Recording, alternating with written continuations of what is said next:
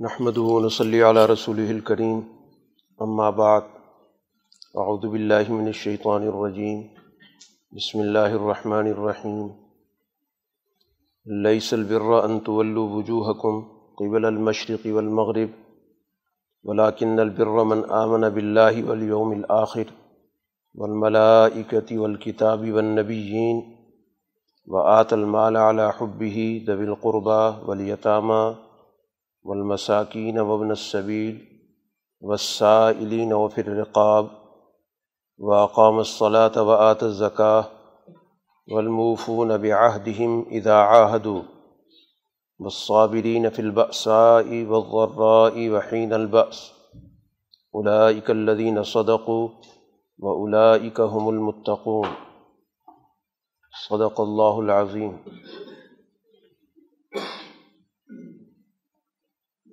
سورہ بقرہ کا دوسرا نصف حصہ اس وقت ہمارے سامنے ہے۔ اس سے پہلے قرآن حکیم نے اس بات کا ذکر کیا تھا کہ رسول اللہ صلی اللہ علیہ وسلم کی بیست سے پہلے دنیا میں جو مذاہب پائے جاتے تھے جن کا یہ دعویٰ تھا کہ وہ آسمانی کتاب رکھتے ہیں۔ تورات اور انجیل کے حامل ہیں۔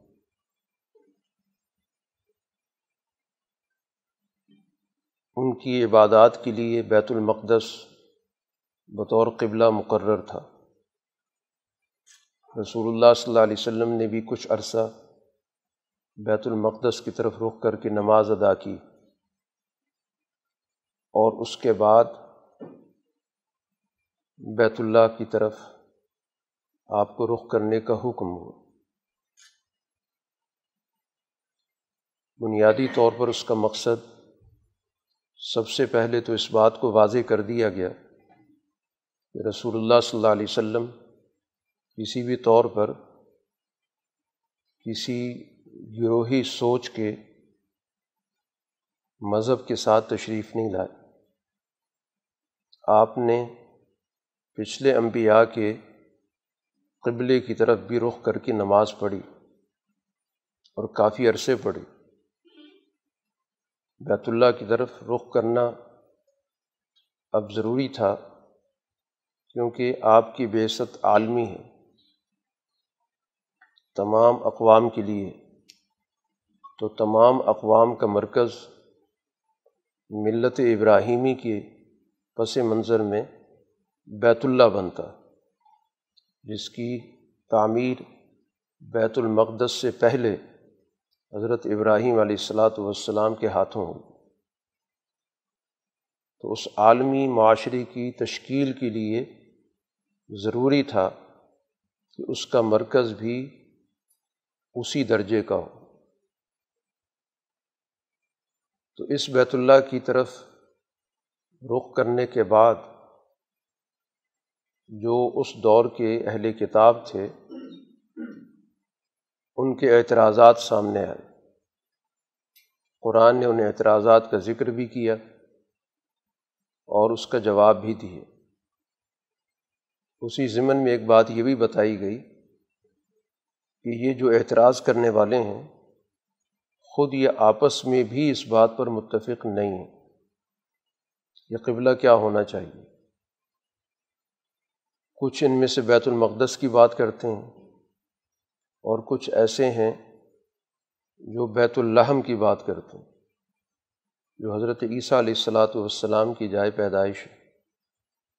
تو ان کے درمیان بھی بھی قبلے کا اختلاف موجود ہے۔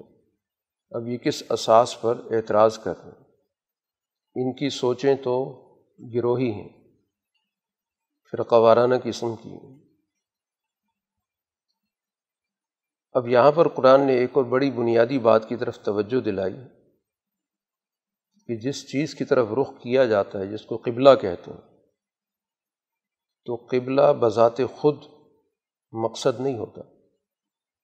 وہ تو در حقیقت ایک علامت ہوتی ہے اس بات کی کہ ہم اللہ تعالیٰ کی حکم کی تعمیل کر رہے ہیں۔ اس کی علامتی حیثیت کو اتنا آگے لے جانا کہ اس کے مقابلے پر اگر اللہ کا حکم بھی آ جائے تو اس کو بھی ترک کر دیا جائے، تو اسی کو رسم پرستی کہتے ہیں، فرقہ واریت کہتے ہیں۔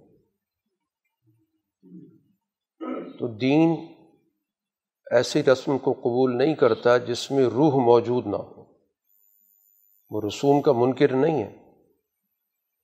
لیکن ایسی رسمیں جن کا کوئی مقصد نہ ہو، بے روح ہو یا ایسی رسمیں جو معاشرے میں گروہیت کا ذریعہ بن جائیں، جس کے ذریعے افراد اپنی شناخت تو قائم کریں، لیکن جو دین کی روح ہے وہ نظر انداز ہو جائے۔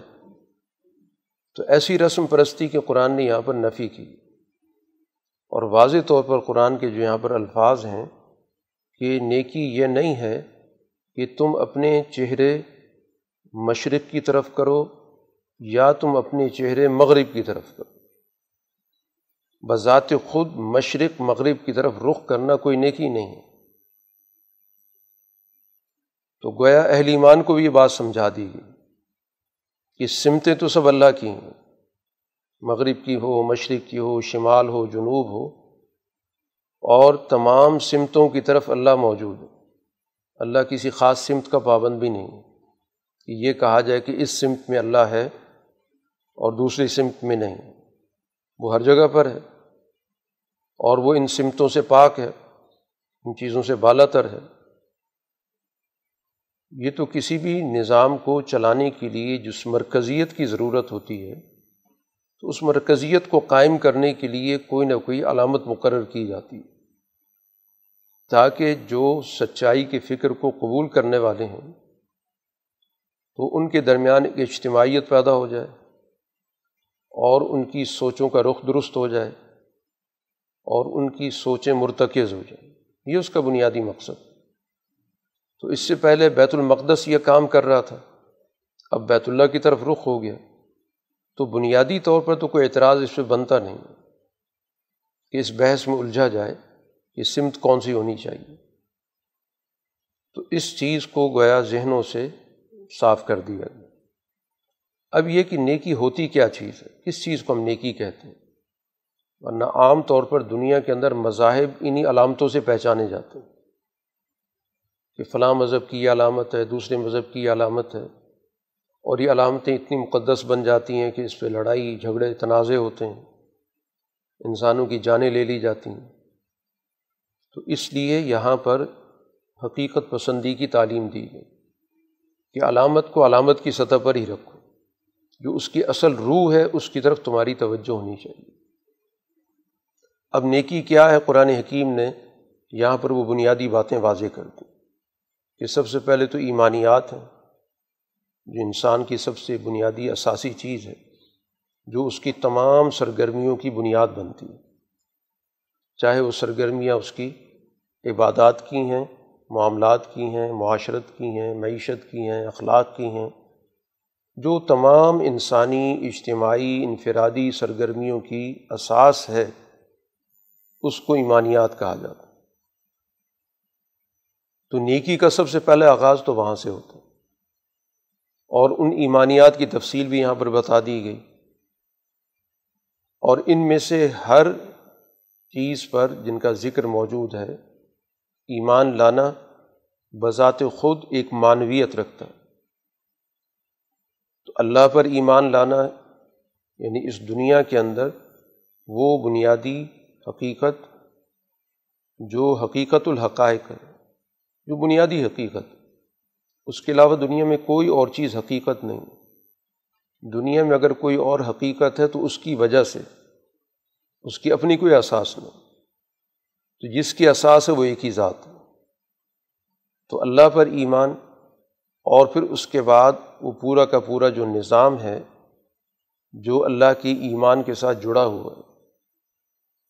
تو ایمان باللہ کے بعد تمام ادیان میں تمام کتابوں میں آخرت پر ایمان کا ذکر ملتا تو ایمان کے یہ دو بڑے بنیادی اجزاء ہیں کہ ایک بہت ہی اعلیٰ ذات، برتر ذات جو کل وجود جو دنیا کے اندر پایا جاتا ہے، اس کا وہ منبع ہے۔ تمام فیصلوں کا وہ منبع ہے۔ دنیا کے اندر جتنی بھی حقائق موجود ہیں، جتنی بھی سچائیاں موجود ہیں، ان کا وہ سرچشمہ ہے۔ اور پھر اس کے بعد اس سارے نظام کو جو دنیا کا ہے، ایک مقصد کے لیے اس کو بنایا گیا۔ تو اس مقصد کی تکمیل کے حوالے سے جانچ پرکھ کا ایک سسٹم رکھا گیا، جس کو ہم یوم آخرت کہتے ہیں، کہ پورا ایک تجزیہ ہوگا۔ کہ اس دنیا کے اندر انسانوں نے اپنے مقاصد زندگی کو کس حد تک پورا کیا؟ کیا نوعیت تھی؟ کیا گہرائی تھی؟ کیا تقاضے تھے؟ وہ پورا کا پورا ایک جانچنے کا، پرکھنے کا، احتساب کا ایک دن مقرر ہے۔ یہی تصور انسان کو اس دنیا کے اندر اس بات پر قائم رکھتا ہے کہ وہ اپنے اعمال کا خود جائزہ لیتا ہے۔ قبل اس کے کہ وہ دن آئے جہاں اس کو خود پیش ہونا پڑے۔ گا اور وہاں پر اس کو اپنے اعمال کی تلافی کا کوئی موقع نہیں ملے گا۔ تو یہ تو دو بڑی بنیادی اجزاء ہیں ایمانیات کی باقی چیزیں جو قرآن حکیم نے ملائکہ کا ذکر کیا، انبیاء کا ذکر کیا، کتابوں کا ذکر کیا۔ تو اللہ تعالیٰ کا ایک وہ نظام ہے جس کو ہم تکوینی نظام کہتے ہیں۔ کائنات کا پورا کا پورا ایک نظام ہے جو ملائکہ کے ذریعے اللہ تعالیٰ کی طرف سے اس دنیا کے اندر چلایا جاتا ہے۔ اور پھر ملائکہ کی بھی ظاہر دو مجالس ہیں۔ ایک وہ ملائکہ ہیں جو بنیادی فیصلے کرتے ہیں۔ اور ایک وہ ملائکہ ہیں جو ان فیصلوں پر عمل درآمد کی ذمہ داری پوری کرتے ہیں۔ تو اس پورے نظام پر جو اللہ تعالیٰ نے تکوینی نظام قائم کیا ہے، اس کو بھی اپنی ایمانیات کا حصہ ماننا۔ اور پھر اس دنیا کا نظام جو معاشرتی نظام ہے تشریحی نظام ہے، اس کے لیے انبیاء کا ایک پورا سلسلہ، کتابوں کا سلسلہ اس دنیا کے اندر قائم ہے۔ تو یہ تو ساری وہ چیزیں جن کو ہم ایمانیات کہتے ہیں۔ تو بر کا اور نیکی کا سب سے پہلا جز یہ اس کے بعد اس کا عملی پہلو جو جس سے معاشرہ بنتا ہے، اس لیے اس کا قرآن ذکر کرتا ہے کہ آت المال اعلیٰ حبی ہی کہ اللہ تعالیٰ نے جو انسانوں کو وسائل دیے ہیں ان وسائل کو سوسائٹی کے اندر عام ہونا چاہیے۔ بر اس کے بغیر نہیں، نیکی اس کے بغیر کوئی مفہوم نہیں رکھتی۔ جب تک سوسائٹی کے اندر جو بنیادی وسائل زندگی ہیں، جن کے ذریعے انسان اس دنیا کے اندر اپنی زندگی بسر کرتا ہے، وہ تمام وسائل مال کہلاتے ہیں۔ تو ان وسائل سے استفادہ تمام افراد کو ملنا چاہیے۔ یہ سسٹم کی ذمہ داری ہے۔ اب اس کے کچھ دائرے وہ ہیں جو انسان کے نسبی رشتوں سے جڑے ہوئے ہیں۔ یا اسی طرح انسان کی ہمسائیگی کے رشتے موجود ہیں جس کو ہم قرابت داری کہتے ہیں۔ جو انسان کی تدبیر منزل ہے جو اس کا قریب کا علاقہ ہے، جس میں اس کی اپنی فیملی بھی آتی ہے، گرد و پیش کے لوگ بھی آتے ہیں ہمسائیگی بھی آتی ہے۔ یعنی جن افراد سے اس کا روزانہ کا میل جول ہوتا ہے جو اس کی زندگی کا مستقل طور پر حصہ بنے۔ ہوئے تو ان کو بھی گویا ان وسائل سے استفادے کا پورا حق ہے۔ اور یہ حق ان کو دینا نیکی اس کے بغیر کچھ نہیں۔ اور پھر اس کے بعد جو بھی سوسائٹی کے اندر کسی بھی وجہ سے پیچھے رہ گئے۔ جیسے یتیموں کا ذکر ہے، سرپرستی سے محروم ہو گئے، یا کسی کا کوئی حادثہ ہوا جس کی وجہ سے وسائل اس کے ہاتھ میں نہیں رہے، جس کو قرآن نے مسکین سے تعبیر کیا، یا ایک شخص اپنی اقامت کی زندگی ترک کر کے سفر کی حالت میں چلا گیا۔ تو یہ ایسی انسانی زندگی کی صورتیں ہیں کہ جہاں پر اس کو تعاون کی ضرورت ہوتی ہے۔ اسی طرح کوئی غلام بن گیا تو ان کو غلامی سے نکالنا، گردنوں کو چھڑانا، ان کو آزادی کے دائرے میں لے کر آنا۔ اسی طرح ہر جگہ پر لوگوں کے اپنی اپنی کوئی ضروریاتی زندگی ہوتی ہیں اور وہ ضروریاتی زندگی وہاں پر ان تک نہیں پہنچ پا رہی۔ تو ان تک وہ تمام ضروریات مہیا کرنا۔ کسی کو صحت کی ضرورت ہوگی، کسی کی تعلیم کی ضرورت ہوگی، کسی کو خوراک کی ضرورت ہوگی، جو بھی انسانی معاشرے کے تقاضے اور ضروریات ہیں ان کو جو بھی طلب کرنے والے ہیں، جو بھی ان کی ضرورت مند ہیں، جن کو قرآن نے سائلین کہا۔ تو گویا بر کا جو دوسرا دائرہ ہے، وہ سوسائٹی میں وسائل کی منتقلی۔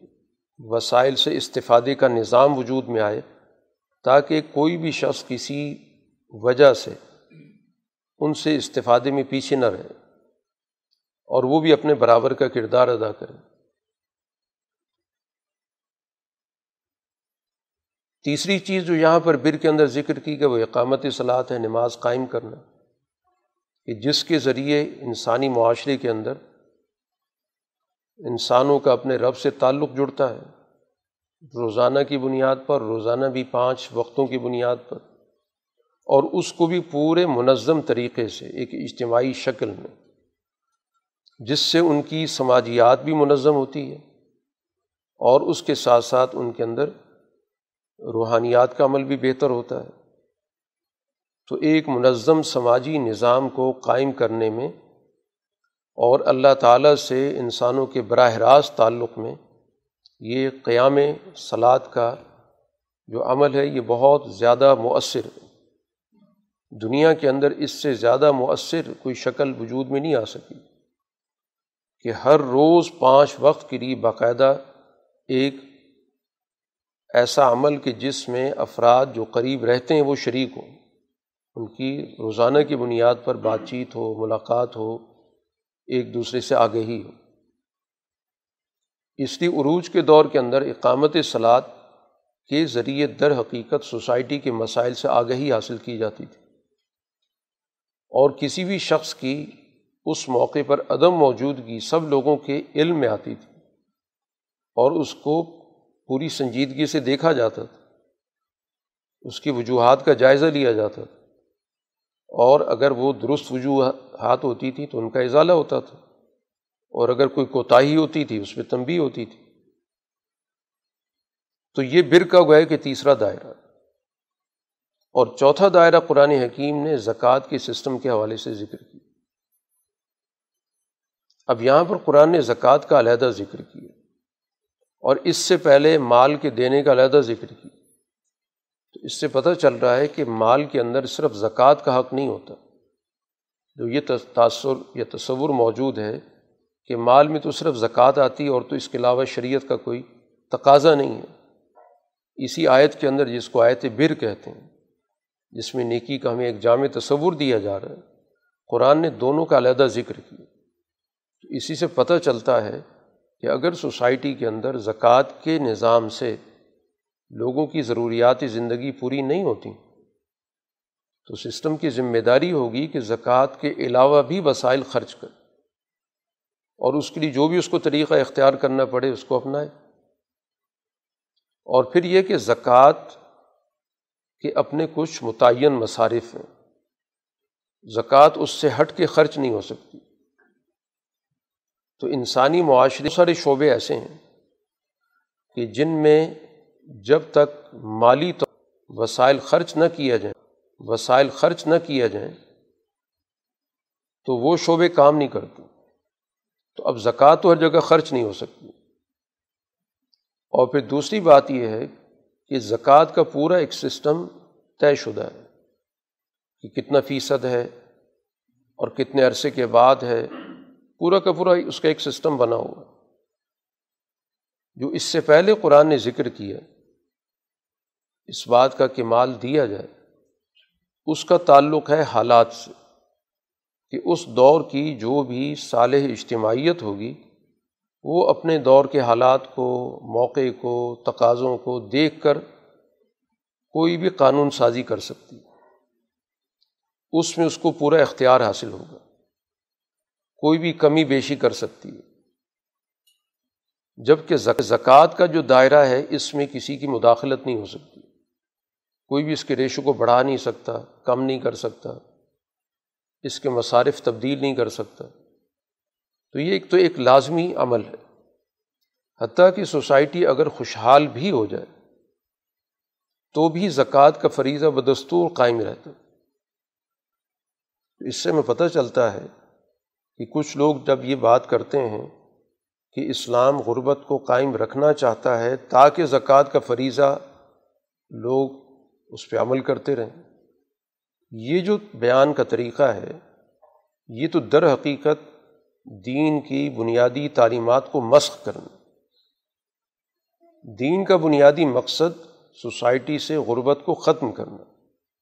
دین کا قطن یہ مقصد نہیں ہے کہ ضرورت مند باقی رکھے جائیں تاکہ ہمارا زکوٰۃ کا فریضہ قائم رہے۔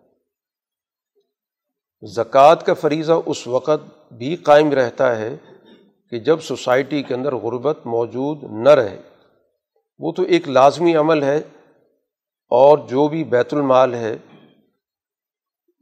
جو بھی سوسائٹی کا قومی خزانہ ہے، اس میں وہ زکوٰۃ جمع ہوتی رہے گی۔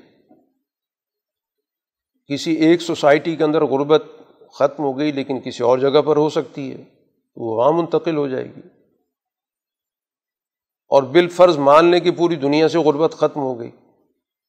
تو بھی جو زکوٰۃ کا مال ہے، وہ وصول ہوتا رہے گا، جمع ہوتا رہے گا۔ کسی وقت بھی کوئی ناگہانی چیز ہو سکتی ہے۔ تو سوسائٹی کو اس طرح کے حالات کے لیے تیار رہنا ضروری ہوتا ہے۔ تو اس لیے زکوٰۃ کی فریضے کی یہ جو تشریح کی جاتی ہے کہ زکوٰۃ کا فریضہ چونکہ اسلام کے بنیادی فرائض میں سے ہے اور نتیجہ یہ نکالا جاتا ہے کہ سوسائٹی کے اندر غربت ہوگی تو زکوٰۃ بھی تو لوگ لینے والے ہوں گے۔ تو زکوٰۃ لینے والے مستقل رہنے چاہئیں تاکہ اسلام کا بنیادی فرض پورا ہو سکے۔ تو یہ جو تعبیر ہے، یہ در حقیقت دین کی تعلیمات کو مکمل طور پر نظر انداز کرنا، بلکہ اس کی توہین کرنا، اس کی بنیادی روح کو نہ سمجھنا۔ تو اس لیے بنیادی طور پر تمام افراد کو برابر کی سطح پر لانا، ان کے حقوق کی ادائیگی کا نظام قائم کرنا۔ حضرت عثمان رضی اللہ تعالیٰ عنہ کی جو تاریخ کا بار بار ذکر ہوتا ہے، تو اگر یہ منشا ہوتا کہ زکوٰۃ کے فریضے کو قائم رکھنے کے لیے کوئی غریبوں کا طبقہ رکھا جائے، تو حضرت عثمان کے دور کے اندر تو غربت ختم ہو گئی۔ وہاں زکوٰۃ وصول کرنے والا کوئی نہیں۔ جس کو باقاعدہ زکوٰۃ کا مستحق قرار دے کر وہ جو قرآن نے آٹھ مصارف ذکر کیے ہیں، جن پہ زکوٰۃ لگتی ہے گویا اس کا کوئی مصرف موجود نہیں تھا۔ تو وہاں تو کسی نے اس موضوع پہ بات نہیں کی کہ زکوٰۃ کے فریضے کا کیا بنے گا اگر سوسائٹی کے اندر خوشحالی پیدا ہوگی تو اس چیز کو سمجھنے کی ضرورت ہے۔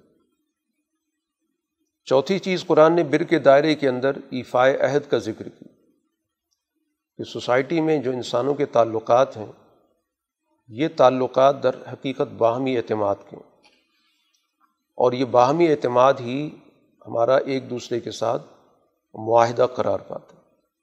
معاہدے دو طرح کے ہوتے ہیں۔ ایک معاہدہ وہ ہوتا ہے جس کو باقاعدہ آپ بیٹھ کر طے کرتے ہیں، اس کی شرائط طے کرتے ہیں، جس میں باقاعدہ بات چیت ہوتی ہے، مذاکرات ہوتے ہیں، اور ہم کسی چیز پہ متفق ہو کر اس پر دستخط کر دیتے ہیں۔ یہ تو وہ معاہدہ جو باقاعدہ آپ نے سوچے، سمجھے طریقے سے کیا، اس کی پابندی بھی ضروری ہے۔ کچھ معاہدات ایسے ہیں کہ جو ہمارے از خود موجود ہوں۔ دنیا میں جو بھی انسان آیا، آتے کے ساتھ ہی وہ بہت سارے انسانوں کے ساتھ معاہدے میں جڑ گئے وہ اپنے ماں باپ کے ساتھ رشتے میں جڑ گیا، معاہدہ پیدا ہو گیا۔ وہ اپنے بہن بھائیوں کے ساتھ جڑ گیا، ان کے ساتھ ایک معاہدہ پیدا ہو گیا۔ ہمسائیگی کے ساتھ اس کا معاہدہ ہو گیا۔ پورا جتنا بھی فیملی سیٹ اپ ہے، اس کا ددیال، ننیال وغیرہ، سب کے ساتھ اس کا معاہدہ وجود میں آ گیا۔ اور جو جو وہ گرو کر رہا ہے، بڑھ رہا ہے، تو اس کے معاہدے کا دائرہ اسی طرح بڑھتا چلا جا رہا ہے۔ یہاں تک کہ جب وہ پوری طرح بالغ ہو جاتا ہے، تو عاقل، بالغ شخص گویا کہ انسانی سوسائٹی میں ہر فرد کے ساتھ معاہدے میں جڑ گئی۔ اب ان کی جان و مال کی حفاظت اس کے ذمے ہے، عزتوں کی حفاظت ذمے ہے۔ کوئی یہ نہیں کہہ سکتا کہ میں نے تو کسی سے کوئی معاہدہ نہیں کی اس لیے میں کسی کی جان لے سکتا ہوں، کسی کا مال لوٹ سکتا ہوں، کسی کی عزت پہ حملہ کر سکتا ہوں۔ یہ کوئی چیز بھی قابل قبول نہیں ہوتی، تو کس وجہ سے نہیں ہوتی؟ اس وجہ سے کہ ہم از خود اس معاہدے کا حصہ بن جاتے ہیں جب ہم سوسائٹی کے ممبر بنتے ہیں۔ جب ہم سوسائٹی کا حصہ بنتے ہیں تو ہم بہت سارے معاہدات کے اندر ہم جڑ جاتے ہیں۔ تو بہرحال معاہدہ کوئی بھی ہو، کسی بھی شکل میں ہو، فطری معاہدات ہوں یا ہمارے اپنے قومی معاہدات ہوں یا دین کے اساس پہ معاہدات ہوں، معاہدے کی کوئی بھی شکل اس کو پورا کرنا یہ گویا کہ بر کا بنیادی دائرہ ہے جس میں یہ قرآن ذکر کر اور قرآن نے جو چھٹی چیز ذکر کی ہے وہ صبر۔ صبر قرآن نے اس کا دائرہ بھی بتا دی کہ ہر موقع پر مشکل میں، تنگی میں، بھوک میں، جنگ میں ثابت قدمی اپنے آپ کو مشتعل ہونے سے بچانا، اپنے آپ کو کمزوری سے بچانا، بزدلی سے بچانا، تو استقامت یہ بنیادی طور پر نیکی کا ایک لازمی عنصر سچائی پر انسان کا قائم ہو جانا، برائی کے خلاف مزاحمت کرنا اور مشکلات سے کسی بھی طور پر خوف زدہ نہ ہونا۔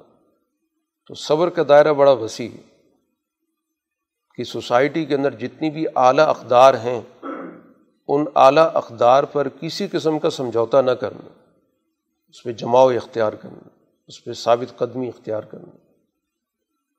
اور جتنی بھی سوسائٹی کے اندر منفی چیزیں ہیں، ان کے خلاف انسان کی پوری مزاحمت کی سوچ کے ساتھ ڈٹ جانا، برائی کو کسی بھی شکل میں قبول نہ کرنا۔ اور پھر ظاہر اس میں مشکلات کا سامنا ہوگا، تو کسی قسم کی مشکل پیش آ جائے۔ چاہے کسی قدرتی حادثے کے نتیجے میں پیش آتی ہے، یا اس دنیا کے اندر کسی کے طرز عمل سے پیش آتی ہے۔ تو اپنے حواس کو حاضر رکھنا حواس باختہ نہ ہونا جزا فضا نہ کرنا یہ قرآن حکیم نے یہاں پر یہ بر کا ایک ڈھانچہ پیش کی۔ نیکی کس کو کہتے ہیں؟ باقی جو چیزیں ہیں وہ تو ان نیکیوں کے اظہار کے طریقے ہیں۔ تو نیکی کی ایک بنیادی روح ہوتی ہے اور پھر اس کے اظہار کا ایک سسٹم ہوتا ہے۔ کسی کو قرآن کہتا ہے کہ یہی لوگ سچے ہیں، یہی تقوے والے ہیں۔ تو سچائی تقوا بر، یہ وہ بنیادی حقیقتیں ہیں جن پر پوری شریعت کا نظام استوار ہوتا ہے۔ بر کے اس تفصیل کے بعد قرآن حکیم نے یہاں پر کچھ قوانین کا ذکر کیا۔ قوانین سے مراد کہ وہ اصول اور وہ ضابطے جن پر ایک صالح معاشرے کی تعمیر و تشکیل ہوتی۔ اگر ان قوانین کو آپ نکال دیں گے تو معاشرہ یا تو بکھر جائے گا یا معاشرے کے اندر فرسودگی پیدا ہو جائے گی۔ وہ ترقی کے راستے پر گامزن نہیں ہو سکتا۔ انہیں اصولوں، ضابطوں میں سے ایک اصول قرآن نے ذکر کیا، جس کو اصول قصاص کہتے ہیں۔ قصاص عربی زبان کا لفظ ہے جس کا مطلب ہوتا ہے مماثلت، ایک جیسا ہونا، مساوات۔ یہ بڑا بنیادی ضابطہ ہے انسانی معاشرے کے قیام میں، کہ سوسائٹی کے اندر انسانوں کے درمیان جو اونچ نیچ ہے، طبقاتیت ہے، اور کسی بھی حوالے سے جو ان کے ساتھ ایک ناروا سلوک ہے اس کا خاتمہ۔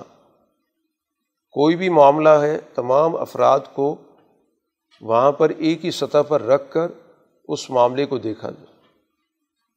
اس میں پہلے سے تفریق کر کے کسی کو قانون کے دائرے میں رکھا جائے، کسی کو باہر کر دیا جائے، یا قانون کی نظر میں کسی کو زیادہ بڑھا چڑھا دیا جائے، کسی کو اس میں گرا دیا جائے۔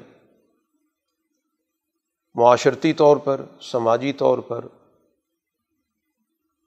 اسی طرح سیاسی طور پر، تو یہ قصاص مساوات کے معنوں میں استعمال ہوتا ہے۔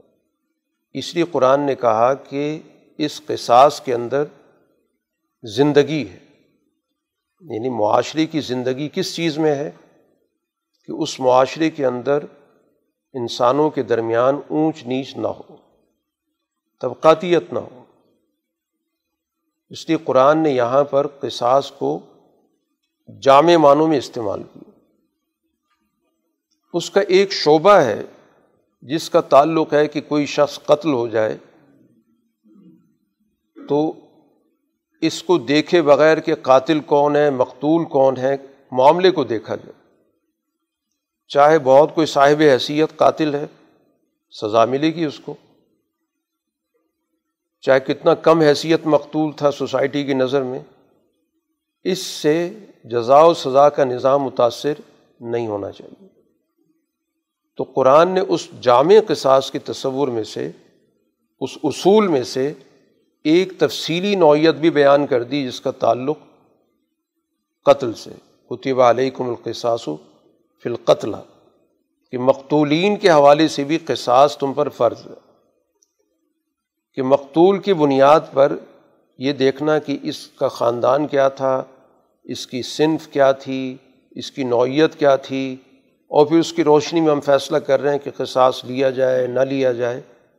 یہ چیز سوسائٹی کے لیے تباہی کا باعث یہی بات رسول اللہ صلی اللہ علیہ وسلم نے فرمائی تھی کہ پچھلی قومی اس لیے تباہ ہوتی رہیں کہ وہ اپنے جزا و سزا کے نظام میں پہلے یہ طے کرتی تھیں کہ جرم کیا کس نے اور پھر اس کے بعد فیصلے کی طرف توجہ ہوتی تھی کہ اس آدمی کے مطابق، اس کی حیثیت کے مطابق ہمیں کیا فیصلہ کرنا چاہیے۔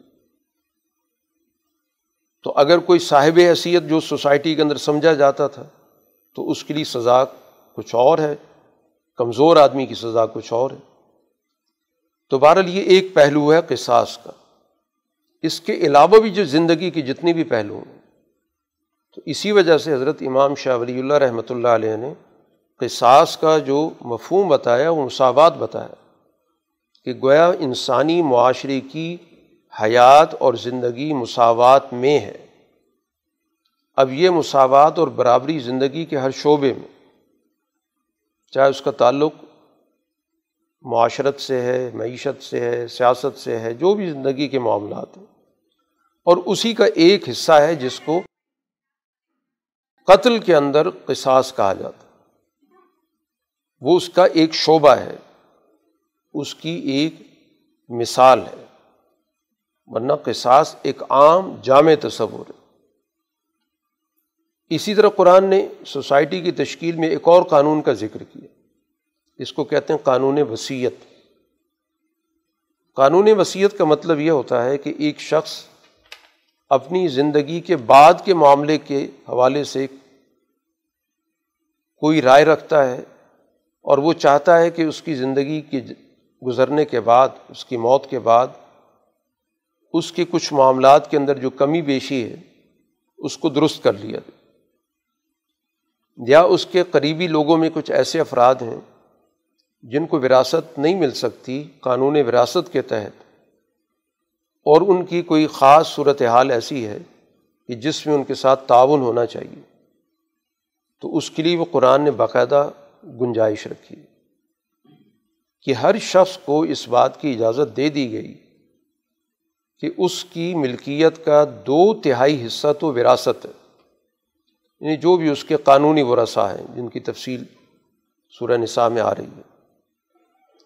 اور ایک تہائی حصہ اس کو اختیار دے دیا گیا کہ اس کے ذریعے کوئی بھی وہ کوئی کام کرنا چاہتا ہے، اپنی بہتری کے لیے، اپنے مستقبل کو سنوارنے کے لیے، اپنی معاشرے کے اندر جو بھی کمی بیشی اس سے ہوتی رہی اس کے ازالے کے لیے، یا اپنے کسی قریبی فرد کی مالی ضروریات کی تکمیل کے لیے کوئی بھی وجہ ہو سکتی۔ تو اس طرح گویا کہ قانون وصیت کے ذریعے اس کو اختیار دے دیا گیا کہ وہ اپنے اس مال کے اندر مستقبل کے حوالے سے یعنی اپنے فوت ہونے کے بعد اس کی اس تجویز پر عمل کرنا بارشوں کے لیے ضروری ہوتا۔ تو اس کو وصیت کا عنوان دیا گیا اور یہ بھی لازم کر دیا گیا۔ اس لیے حضور صلی اللہ علیہ وسلم نے فرمایا کہ کوئی بھی شخص اس پر دو تین دن ایسے نہیں گزرنے چاہیے کہ اس کے پاس باقاعدہ لکھی ہوئی وصیت نہ ہو۔ اس کو اپنی وصیت لکھ کے رکھنی چاہیے۔ کیونکہ کئی اس کے ذہن کے اندر خیالات ہوں گے۔ اب اگر وہ خیالات کاغذ پہ منتقل نہیں ہوں گے تو بعد میں تو کوئی اس پہ عمل نہیں کرے گا۔ تو اس لیے اس کو یہ چیزیں اپنے پاس تحریر کر لینی چاہیے تاکہ وراثت تقسیم ہونے سے پہلے وصیت کے معاملے کو حل کر لیا جائے۔ اس پہ عمل درآمد ہو جائے اور اس کے بعد ٹھیک ہے وہ رسا کا جو حق بنتا ہے وہ اپنا حق وصول کر لیں۔ تو اس کا مقصد بھی یہی ہے کہ تلافی کی شکل انسان کے ہاتھ میں رہے۔ اپنے کچھ معاملات کو درست کرنا چاہتا ہے۔ مستقبل کے حوالے سے کوئی اچھا کام کرنا چاہتا ہے۔ کسی غلطی کا ازالہ کرنا چاہتا ہے۔ یا اسی طرح کوئی کمزور آدمی ہے اس کو اپنے پاؤں پہ کھڑا کرنا چاہتا ہے۔ تو یہ سارے گویا کہ وجوہات ہو سکتی ہیں۔ اس وجہ سے اس کو قانون وصیت کی تفصیلات بھی بتا دی گئی۔ اور ساتھ ہی یہ بات بتا دی گئی کہ اب اس کے بعد کے جو لواحقین ہیں، انہیں اجازت نہیں کہ وصیت میں رد و بدل کریں۔ ان پہ لازم ہے جیسے وہ کہہ کے گیا ہے، اس پر عمل کریں۔ سوائے اس صورت کی کہ کوئی بہت ہی ناروا ناجائز قسم کی وصیت کی۔ جس میں محسوس ہو رہا ہے کہ اس نے غلط کام کیا، ظلم کیا۔ تو پھر اس کی بہتری کے لیے اس کو درست کیا جا سکتا ہے۔ لیکن ظاہر یہ بات کسی فورم پہ طے ہوگی، کسی کے دعوے پر فیصلہ نہیں ہوگا کہ نوعیت کیا ہے۔ تو بہرحال جب تک اس کے اندر کوئی سنگین قسم کی غلطی نہ ہو، اس وقت تک اس وصیت پر عمل کرنا، اس کے تقاضوں کو پورا کرنا ضروری ہے۔ اسی طرح قرآن حکیم نے معاشرے کی تشکیل کا جو اس کا نقطہ نظر ہے وہ بڑی جامعیت کا اس کیا انسانی زندگی تقسیم نہیں ہے کہ یہ سماجیات ہیں اور یہ انفرادی چیزیں ہیں اور یہ روحانیات ہیں اور یہ مادیات ہیں۔ اس نے انسانی معاشرے کو ایز کل کے طور پر دیکھا کہ پورا یہ ایک، پورا ایک کل ناقابل تقسیم انسانی زندگی کو آپ تقسیم نہیں کر سکتے۔ اگر انسانی زندگی کو آپ تقسیم کریں گے تو گویا آپ ایک زندہ وجود کو ٹکڑے ٹکڑے کر رہے ہیں۔ تو یہ انسانی معاشرہ بھی اسی طرح پوری ایک اکائی ہے۔ تو اس کے اخلاقی تقاضے بھی ہیں، اس کے مادی تقاضے بھی ہیں، اس کے معاشرتی تقاضے بھی ہیں، سیاسی بھی ہیں۔ یہ ساروں کا مجموعہ ہے۔ اس کی تمام تقاضوں کی تکمیل یہ قرآن کے پیش نظر ہے۔ ابھی معاشرتی گفتگو ہو رہی تھی۔ قانون قصاص کی بات ہوئی، قانون وصیت کی بات ہوئی۔ تو اب اس انسان کی روحانی ترقی اور اس کی تربیت کے لیے بھی ایک سسٹم رکھا گیا جس کو قانون سیام کہا جاتا ہے، جس کا خاص طور پر اس مہینے سے ناتا بنتا ہے۔ روزوں کا پورا کا پورا ایک سسٹم دیا گیا۔ اور لازم کر دیا گیا کہ مخصوص اوقات کے اندر اس نے اپنی اوپر جائز چیزوں کو ممنوع سمجھنا۔ ناجائز کی حرمت تو ہمیشہ ہی ہوتی ہے۔ تو اصل مقصود تو ان ناجائز چیزوں سے حرمت کو ذہن نشین کرانا۔ اب یہ تربیت کا تقاضا ہوتا ہے کہ ان چیزوں کو بھی کچھ دیر کے لیے اس سے دور کر دیا جائے جو جائز ہوتی ہیں۔ یہ ہمیشہ سے دنیا کے اندر ٹریننگ کے نظام کا حصہ ہوتا ہے کہ ٹریننگ میں، تربیت میں بہت ساری ایسی چیزوں سے بھی روک دیا جاتا ہے جن کا استعمال بظاہر درست اور جائز ہوتا ہے۔ لیکن اصل میں انسان کے اندر ضبط پیدا کرنا مقصود ہوتا ہے۔ اس کے اندر اپنی خواہشات پر، اپنے خیالات پر، اس کو پوری طرح کنٹرول کی صلاحیت پیدا ہونی چاہیے۔ اسی کو ضبط کہا جاتا ہے۔ تو سیام کا اصل مقصود تو یہ ہے۔ تو اس کی باقاعدہ ایک مہینہ متعین کر دیا گیا۔ اور اس میں جہاں جہاں انسان کو کوئی مشکلات پیش آ سکتی تھیں، ان کا بھی راستہ بتا دیا گیا۔ کہ دین کا مقصد کو خواہ مخواہ کی، پابندیاں عائد کرنا نہیں ہے۔ بیماری ہے، سفر وغیرہ، تو شریعت اس میں گنجائش رکھتی ہے۔ اب یہ بنیادی احکام دینے کے بعد قرآن حکیم نے یہاں پر جو بنیادی مقصد ہے دین کے اس دنیا میں بھیجنے کا، اس کو بھی واضح کیا۔ یرید اللہ بکم السر ولا یرید بکم العسر۔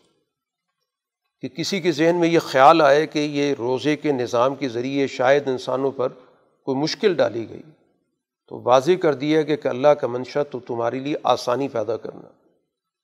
اس کا منشا تمہیں کسی بھی صورت میں تنگی میں مبتلا کرنا نہیں ہے۔ تو اب یہ جو سیام یا روزے کا نظام ہے، یہ سراسر تمہارے مفاد کا ہے۔ اللہ تعالیٰ کو تو ظاہر ہے کہ ہمارے روزے سے کوئی غرض نہیں ہے۔ اس کا مقصود تو انسان کی اپنی بھلائی، اپنی تربیت ہے۔ اور اگر اس کو وہ تربیت کے نقطہ نظر سے نہیں اختیار کرتا، تو وہ بھی حضور صلی اللہ علیہ وسلم نے کہہ دیا کہ اگر کوئی شخص اس حالت کے اندر بھی ان چیزوں کو جو سوسائٹی کے لیے نقصان دیں جو سماجی طور پر معاشرے کے لیے پریشانی کا باعث بنتی ہیں، جس سے سماج تقسیم ہوتا ہے، وہ تمام برائیاں کوئی شخص چھوڑنے کے لیے تیار نہیں ہے، تو اللہ کو کوئی ضرورت نہیں ہے، وہ کھانا پینا چھوڑ کے بیٹھ گیا۔ اس نے روزی کی حالت بنا لی۔ تو وہ تو واضح کر دیا گیا کہ اس کا اللہ تعالیٰ کی ذات اور صفات کے ساتھ ان معنوں میں کوئی تعلق نہیں کہ اللہ کو اس سے کوئی تسلی ہوتی ہو یا اس کے ذریعے کو اللہ تعالیٰ کے اختیارات میں اضافہ ہوتا ہو۔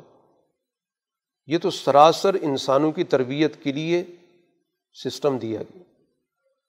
اور اس میں بھی اللہ کا منشا آسانی یا تنگی نہیں ہے۔ اس کے صرف اوقات تبدیل کیے گئے۔ ایسا بھی نہیں کیا گیا کہ کوئی ایسی پابندیاں لگا دی گئی ہوں کہ انسان بڑی مشکل سے ان سے عہدہ برا ہو۔ صرف اوقات کار، اوقات تعام بدل دیے گئے۔ تو اس میں انسانوں کی آسانی مقصود ہے۔ پھر اسی طرح اس کا جو بنیادی مقصد ہے کہ ایک وقت، ایک تربیت کا ایک عرصہ مکمل کیا جائے۔ تو ہمیشہ دنیا کے اندر تربیت کے لیے باقاعدہ ایک عرصے کا تعین ہوتا ہے، کوئی ایک ماہ کا، تین ماہ کا، ایک سال کا۔ تو یہ تربیت کو مکمل کرانے کے لیے اوقات کی ترتیب کے ساتھ ساتھ دنوں کا تعین بھی کر دیا گیا۔ یہ پورا ایک ماہ اس کیفیت میں اس نے گزارنا ہے۔ اس تعداد کو پورا کرنا ضروری ہے۔ اور تیسری چیز قرآن نے یہ بتائی، ولی تو کبر اللہ علامہ ہدا کن کہ تمہارے اندر، اس دنیا کے اندر صرف اللہ کی عظمت، اس کی بڑائی ذہنوں میں پیدا کرنا مقصود ہے۔ کہ جب ایک شخص اس کیفیت سے گزرتا ہے، اپنے اوپر پابندیاں عائد کرتا ہے، تو گویا اپنے دل کے اندر اللہ کی عظمت کو بٹھا رہا ہے کہ میں صرف اللہ کی عظمت کی خاطر یہ پابندی اپنے اوپر نافذ کر رہا ہوں۔ تو عملاً گویا وہ جو اللہ کی عظمت اس کی زبان پر رہتی ہے، جو ہر روز ہم نماز کے اندر، ہر حرکت کے اندر اللہ اکبر کہہ رہے ہوتے ہیں کہ ہم اللہ کی بڑائی کو بار بار اپنی زبان پہ لا رہے ہوتے ہیں۔ تو اب وہی بڑائی کا تصور روزے کے اندر بھی موجود ہے کہ میرے ذہن پر وہ اتنی چیز حاوی ہے اور میں نے اس کو اپنے ذہن میں اتنا راسخ کرنا ہے کہ میں اللہ کی عظمت کی خاطر اس کی پابندیوں کو قبول کر تو اس طرح گویا میں ان پابندیوں کو اللہ تعالیٰ کی عظمت سے جوڑ کر کسی بھی طور پر اپنے لیے کوئی بوجھ تصور نہیں کر رہا، بلکہ اس کے ذریعے انسان کے اور زیادہ ذہن کے اندر اللہ سے تعلق راسخ ہوتا۔ ولا کم تشکرون، کہ ایک مقصد یہ بتایا کہ اس عمل سے انسان کے اندر شکر گزاری کا جذبہ پیدا ہوتا ہے۔ کیونکہ شکر کہا جاتا ہے کسی چیز کی قدر محسوس کرنا۔ اور قدر ہم عام طور پر انسانی نفسیات میں ہم اسی چیز کی زیادہ محسوس کرتے ہیں کہ جس سے کچھ دیر کے لیے ہم دور ہو جاتے ہیں۔ جو چیز ہمارے معمول کا حصہ بن جاتی ہے تو آہستہ آہستہ وہ عادت بن جاتی ہے۔ اور عادت کے طور پہ ہم اس چیز کا استعمال بھی کر رہے ہوتے ہیں۔ حالانکہ اس کا ہماری زندگی میں بڑی بنیادی نوعیت ہوتی ہے۔ تو جب کچھ دیر کے لیے انسان ان چیزوں سے کٹ جاتا ہے، تو پھر اس کو محسوس ہوتا ہے کہ اس انسانی زندگی کے اندر یہ خوراک کا ہمیں میسر آنا، یہ ہمارے پاس وسائل کا موجود ہونا، یہ ہماری زندگی کے اندر اللہ تعالیٰ کا کتنا بڑا انعام ہے۔ اور پھر یہ کہ سوسائٹی کے اندر ایک بہت بڑا طبقہ ایسا موجود ہے جو ان چیزوں سے محروم ہے۔ تو اب ان چیزوں کی قدر کیا ہے کہ ان نعمتوں کے اندر ہم نے ان کو شریک کرنے کا سسٹم سوچنا ہے۔ اس کے لیے جد و جہد کرنی ہے۔ تو شکر در حقیقت نعمتوں کے قدر کو کہتے ہیں۔ اور نعمتوں کے قدر کو محسوس کرنے کے بعد ذاتی حوالے سے بھی شکر کے تصورات، جذبات پیدا ہوتے ہیں اور اس کے ساتھ ساتھ سوسائٹی کے کمزور لوگوں کے لیے جدوجہد کا جذبہ پیدا ہوتا ہے۔ اس ماہ سیام کے ذریعے ایک اور چیز اللہ سے تعلق کو زیادہ سے زیادہ مضبوط کرنا۔ اس کے لیے سب سے اہم اور بنیادی ذریعہ دعا کا۔ داسا کا عبادی انی فنی قریب کہ آپ سے یہ میرے بندے پوچھتے ہیں میرے بارے میں، تو ان کہتے ہیں میں تو بہت قریب ہوں۔ اور جو بھی کوئی دعا کرتا ہے میں اس کی دعا بھی قبول کرتا ہوں۔ تو یہ اس کی روحانی نوعیت ہے۔ کہ سیام کی حالت میں چونکہ انسان کی مشابہت ملائکہ کے ساتھ ہو جاتی ہے، جو اللہ تعالیٰ کا اس پورے تکوینی نظام کو چلا رہے ہیں، جو اللہ تعالیٰ کے بہت زیادہ قریب ہیں۔ اس کے فیصلوں کو اخذ کرتے ہیں، ان فیصلوں پر عمل درآمد کی حکمت عملی بناتے ہیں۔ تو قرب کا یعنی اللہ کے قرب کا یہ ایک بہت بڑا ذریعہ ہمارے پاس سیام کی صورت میں، روزوں کی صورت میں۔ تو یہ ساری تفصیلات گویا کہ اس نظام تربیت سے جڑی ہوئی ہیں جس کو قرآن نے قانون سیام کے حوالے سے ذکر کیا۔ اور اسی کے ساتھ معاشرتی اس کے اثرات پر بھی گفتگو کی کہ یہ کوئی سیام یا روزہ یا عبادت کا نظام، کوئی سماج سے کٹا ہوا نظام نہیں ہے۔ اس لیے قرآن نے فوراً ہی اس کے بعد ایک معاشی موضوع پر بات کی کہ تمہارے جو باہمی مالی معاملات ہیں، اس میں کبھی بھی جبر، کبھی بھی ظلم، کبھی بھی استحصال نہیں آنا چاہیے۔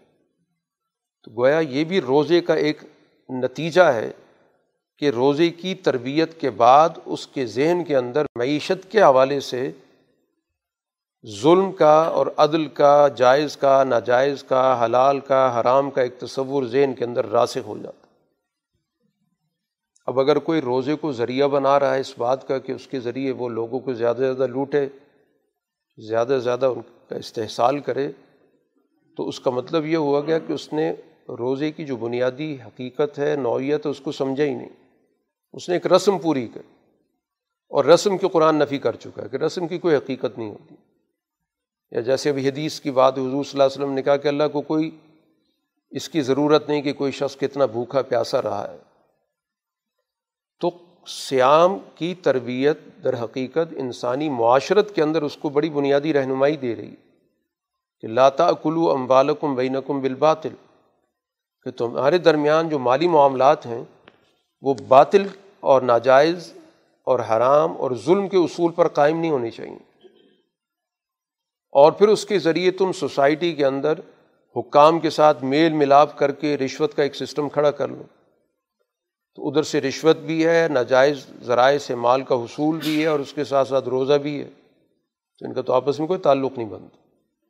تو روزہ تو انسان کے اندر اس برائی کے خلاف مزاحمت پیدا کرتا ہے۔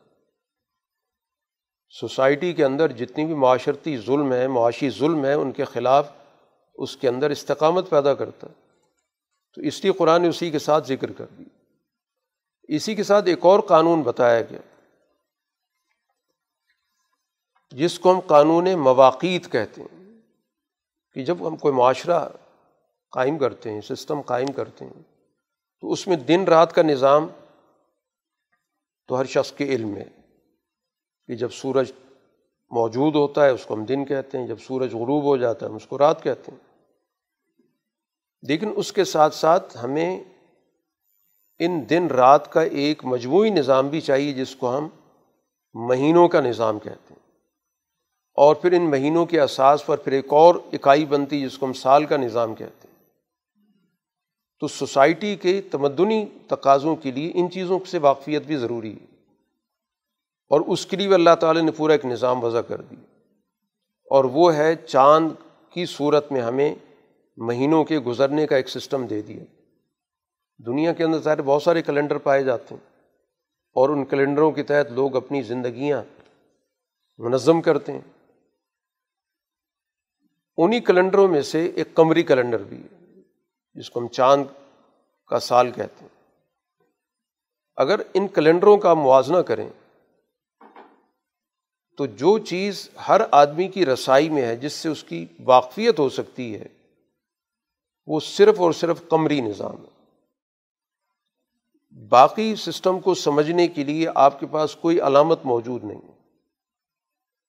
بس ایک روایت چلی آ رہی ہے۔ کہ فلاں مہینہ، فلاں مہینے کے بعد ہے۔ تیس دن گزر جائیں گے تو فلاں مہینہ شروع ہو جائے گا۔ اکتیس دن شروع ہو جائیں گے تو فلاں مہینہ شروع ہو جائے گا۔ یہ کس بنیاد پر ہے؟ کسی کو اس کی لاجک کا علم نہیں ہے۔ ایک اندازہ کر کے کہ سال میں اتنے دن ہوتے ہیں، ان دنوں کو اس طرح تقسیم کر لیا جائے اور ایک روایت بن چکی ہے اور اس روایت کو قبول کر لیا گیا۔ سسٹم چل رہا ہے۔ اس کے مقابلے پر ہلال کا جو نظام ہے، قمری نظام ہے، وہ ایک ایسا نظام ہے جس سے ہر آدمی آگہی حاصل کر سکتا ہے۔ کیونکہ اس کا تعلق ہے چاند کے مشاہدے سے، کہ چاند سے اس کا اندازہ ہو رہا ہے کہ کون سی تاریخیں چل رہی ہیں۔ اب چونکہ اس سے ہمارا اتنا رابطہ نہیں ہے، ورنہ اگر آپ اس کا جائزہ لینا شروع کر دیں، تو آپ کو پتہ چل جائے گا کہ یہ پہلی تاریخ کا ہے، یا یہ پانچویں کا ہے، یا دسویں کا ہے، یا پندرہویں کا ہے۔ یا آخری دنوں کا ہے اور مہینہ مکمل ہمارے سامنے ہو رہا ہے، ایک مہینہ ہمارے سامنے شروع ہو رہا ہے، اس کے لیے ہمیں کسی سے جا کے پوچھنے کی ضرورت نہیں۔ تو بڑا ایک نیچرل سا نظام ہے۔ تو یہ گویا کہ قرآن حکیم نے بتایا کہ یہ مواقع تو لناسی والحج، یہ سسٹم اس لیے رکھا گیا۔ اس کے ذریعے لوگ اپنے اوقات کا تعین کرتے ہیں، مہینوں کا تعین کرتے ہیں۔ اور اسی کے ذریعے ظاہر ہے کہ حج کا ایک بہت بڑا عمل ہمیشہ سے ہوتا رہا ہے اور اسلام نے آ کر اس کو ظاہر ہے کہ اور زیادہ واضح اور نمایاں شکل دے دی۔ تو گویا سوسائٹی کے سسٹم کے چلانے کے لیے مواقع کا کیلنڈر کا نظام بھی ضروری ہے۔ تبھی ظاہر ہے کہ سوسائٹی کے معاملات کو دوسرے طریقے سے چلایا جا سکتا ہے۔ لوگوں کے باہمی معاملات ہوتے ہیں، وعدے ہوتے ہیں، ادائیگیاں ہوتی ہیں۔ اسی طرح لوگوں کی اجرت کے معاملات ہوتے ہیں۔ تو پوری معاشرے کی ظاہر ہے کی جو معاہدات ہیں، وہ عملاً چلتے اسی صورت میں کہ جب ان کے درمیان باقاعدہ تاریخوں کا تعین ہو۔ ورنہ اگر یہ تاریخیں ختم ہو جائیں، تو پھر ظاہر بات ہے کہ بہت سارے لوگوں کے حقوق پامال ہو جائیں گے۔ اسی طرح قرآن حکیم نے ایک اور چیز کی طرف بھی رہنمائی کی ہے کہ سوسائٹی کے اندر امن و امان کا قیام یہ معاشرے کی تعمیر و ترقی کے لیے ضروری ہے۔ اور اس معاشرتی امن و امان کو تباہ کرنا اس کو قرآن فتنے سے تعبیر کرتا تو فتنے کا انسداد، یہ گویا کہ انسانی سماج کی ترقی کے لیے ضروری ہے۔ اور اسی مقصد کے لیے اسلام نے جنگ کی اجازت دی۔ کہ جنگ ویسے ناپسندیدہ چیز ہے۔ کوئی حوصلہ افزا چیز نہیں ہے کہ جس کو اختیار کیا جائے۔ لیکن اسلام اس کی اجازت اس لیے دیتا ہے کہ اگر جنگ کی اجازت نہ ہو تو پھر سوسائٹی کے اندر جو فتنہ پرور قوتیں وہ غالب ہوں گی اور کمزور لوگ ان کے رحم و کرم پر ہوں گے۔ ان کی جانوں سے کھیلیں گے، ان کے مال متاث کو ضائع کریں گے، ان کی عزتوں پہ حملے کریں گے۔ تو ضروری ہے کہ سوسائٹی کے اندر اس طرح کے قانون شکن افراد کے ساتھ سختی سے نمٹا جائے۔ اور اس کی وجہ قرآن نے بتا دی کہ اس کی وجہ اصل میں فتنے کا انسداد ہے۔ گویا اسلام کے اندر جنگ کا جو تصور ہے، وہ عقیدے کے اساس پر نہیں ہے۔ کہ ان کا عقیدہ مختلف ہے یا یہ کافر ہیں، تو بطور کافر کے ان کے ساتھ عقیدے کی اساس پہ جنگ کی جاتی ہے۔ قرآن واضح کر رہا ہے کہ ان سے جو جنگ کی اساس ہے، وہ فتنہ ہے۔ اس لیے قرآن نے اسی سورہ کے اندر الفتنہ تو اشد و من القتل، کہ فتنہ تو قتل سے بھی زیادہ سنگین چیز ہوتی ہے، کہ قتل تو ایک آدمی کا ہو گیا، لیکن فتنے کے ذریعے بہت ساری لوگوں کی جانیں چلی گئیں، بہت ساری زندگیاں خطرے میں پڑ گئیں۔ تو آپ نے فتنہ پرور آدمی کو سزا دے کر پوری سوسائٹی کی حفاظت کر لی۔ تو اب جو ہے انسان اس کو عقل کی بنیاد پر بھی سوچے۔ کہ اگر ایک قاتل کی آپ زندگی بچاتے رہیں تو نتیجہ کیا نکلے گا کہ سوسائٹی کے اندر بہت سارے قاتل پیدا ہو جائیں گے؟ تو سوسائٹی کے اندر فتنے کو ختم کرنا ضروری ہے۔ آج دنیا کے اندر ایک بہت بڑی تعداد میں ممالک موجود ہیں جن کی باقاعدہ یہ ایجنڈا ہے کہ دنیا سے سزائے موت ختم کر دی جائے۔ بظاہر اس کے اندر ایک ہمدردی کا عنصر ملتا ہے کہ ایک انسان زندہ انسان ہے، اس کی جان بچانی چاہیے۔ لیکن اگر اس چیز کو دیکھیں کہ جس کی سزائے موت اس وجہ سے آ رہی ہے کہ اس نے خود کئی انسانی زندگیاں تلف کی ہیں، ان مقدولوں کے ساتھ تو ہمدردی نہیں ہوتی۔ اب اس قاتل سے ہمدردی ہو رہی ہے کہ اس کی جان بچائی جائے۔ اب سوچنے کی چیز، اگر آپ قاتل کو بچائیں گے تو آپ اس کی حوصلہ افزائی کر رہے ہیں۔ اس کے ذریعے بہت سارے قاتلوں کی حوصلہ افزائی کر رہے ہیں۔ تو قرآن حکیم یہی بتا رہا ہے کہ قتل کو روکنے کا طریقہ کیا ہے کہ آپ سوسائٹی کے اندر اس فتنے کو روکیں تاکہ سوسائٹی کے اندر قتل کا دروازہ بند ہو۔ اب اس کے لیے اگر ایک قاتل کو سزا دینی پڑتی ہے تو یہ گویا کہ کل انسانی معاشرے کے مفاد کا معاملہ ہے۔ اس ایک آدمی کی زندگی کو دیکھ کر فیصلہ نہ کریں۔ اجتماعی سوچ اپنائیں۔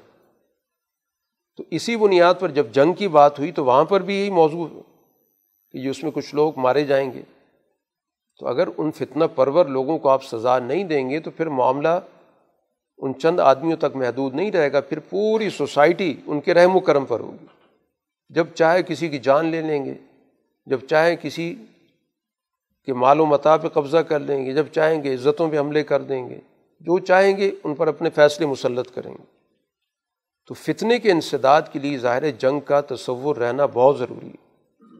اب حالات کے مطابق اب دفاع کے نقطہ نظر اس پہ عمل کرنا چاہتے ہیں، کوئی اقدامی سوچ کے ساتھ عمل کرنا چاہتے ہیں، اس کا تعلق حکمت عملی سے ہے کہ فتنے کو کیسے ختم کیا جا سکتا ہے۔ کہ فتنہ بالکل آپ کے سامنے آ کے کھڑا ہو گیا، آپ نے اس کا جواب دینا ہے۔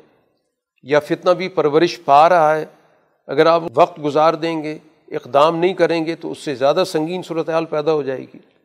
تو اس کا تعلق حالات سے تو ایک تو قرآن نے متعین کر دیا کہ اس کے یہاں قتال کا یا جنگ کا تصور فتنے کے انسداد سے جڑا ہوا اس لیے اگر کوئی کفر پہ قائم ہے، اپنے غلط عقیدے پہ قائم ہے، لیکن وہ فتنے کا باعث نہیں ہے، وہ سوسائٹی کے اندر کسی بھی طور پر لوگوں کی جان و مال کو خطرے میں نہیں ڈالتا۔ تو اس کی زندگی اسی طرح محفوظ ہوگی، جس طرح ایک ایمان لانے والی کی ہوتی۔ تو محض عقیدے کی وجہ سے کسی کی جان لینے کی تو اسلام نے ویسی اجازت نہیں دی۔ ان کو تو تحفظ دیا ہوا۔ لیکن جو فتنہ پرور ہوگا، چاہے فتنہ پرور مسلمان ہی کیوں نہ ہو، اگر سوسائٹی کے اندر ایک اسلام کے نام سے فتنہ پیدا کر رہا ہے اور سوسائٹی کے اندر لوگوں کی جان و مال خطرے میں پڑ گئی، اسلام کے عنوان سے تو ظاہر اس فتنے کا انسداد بھی ضروری ہے۔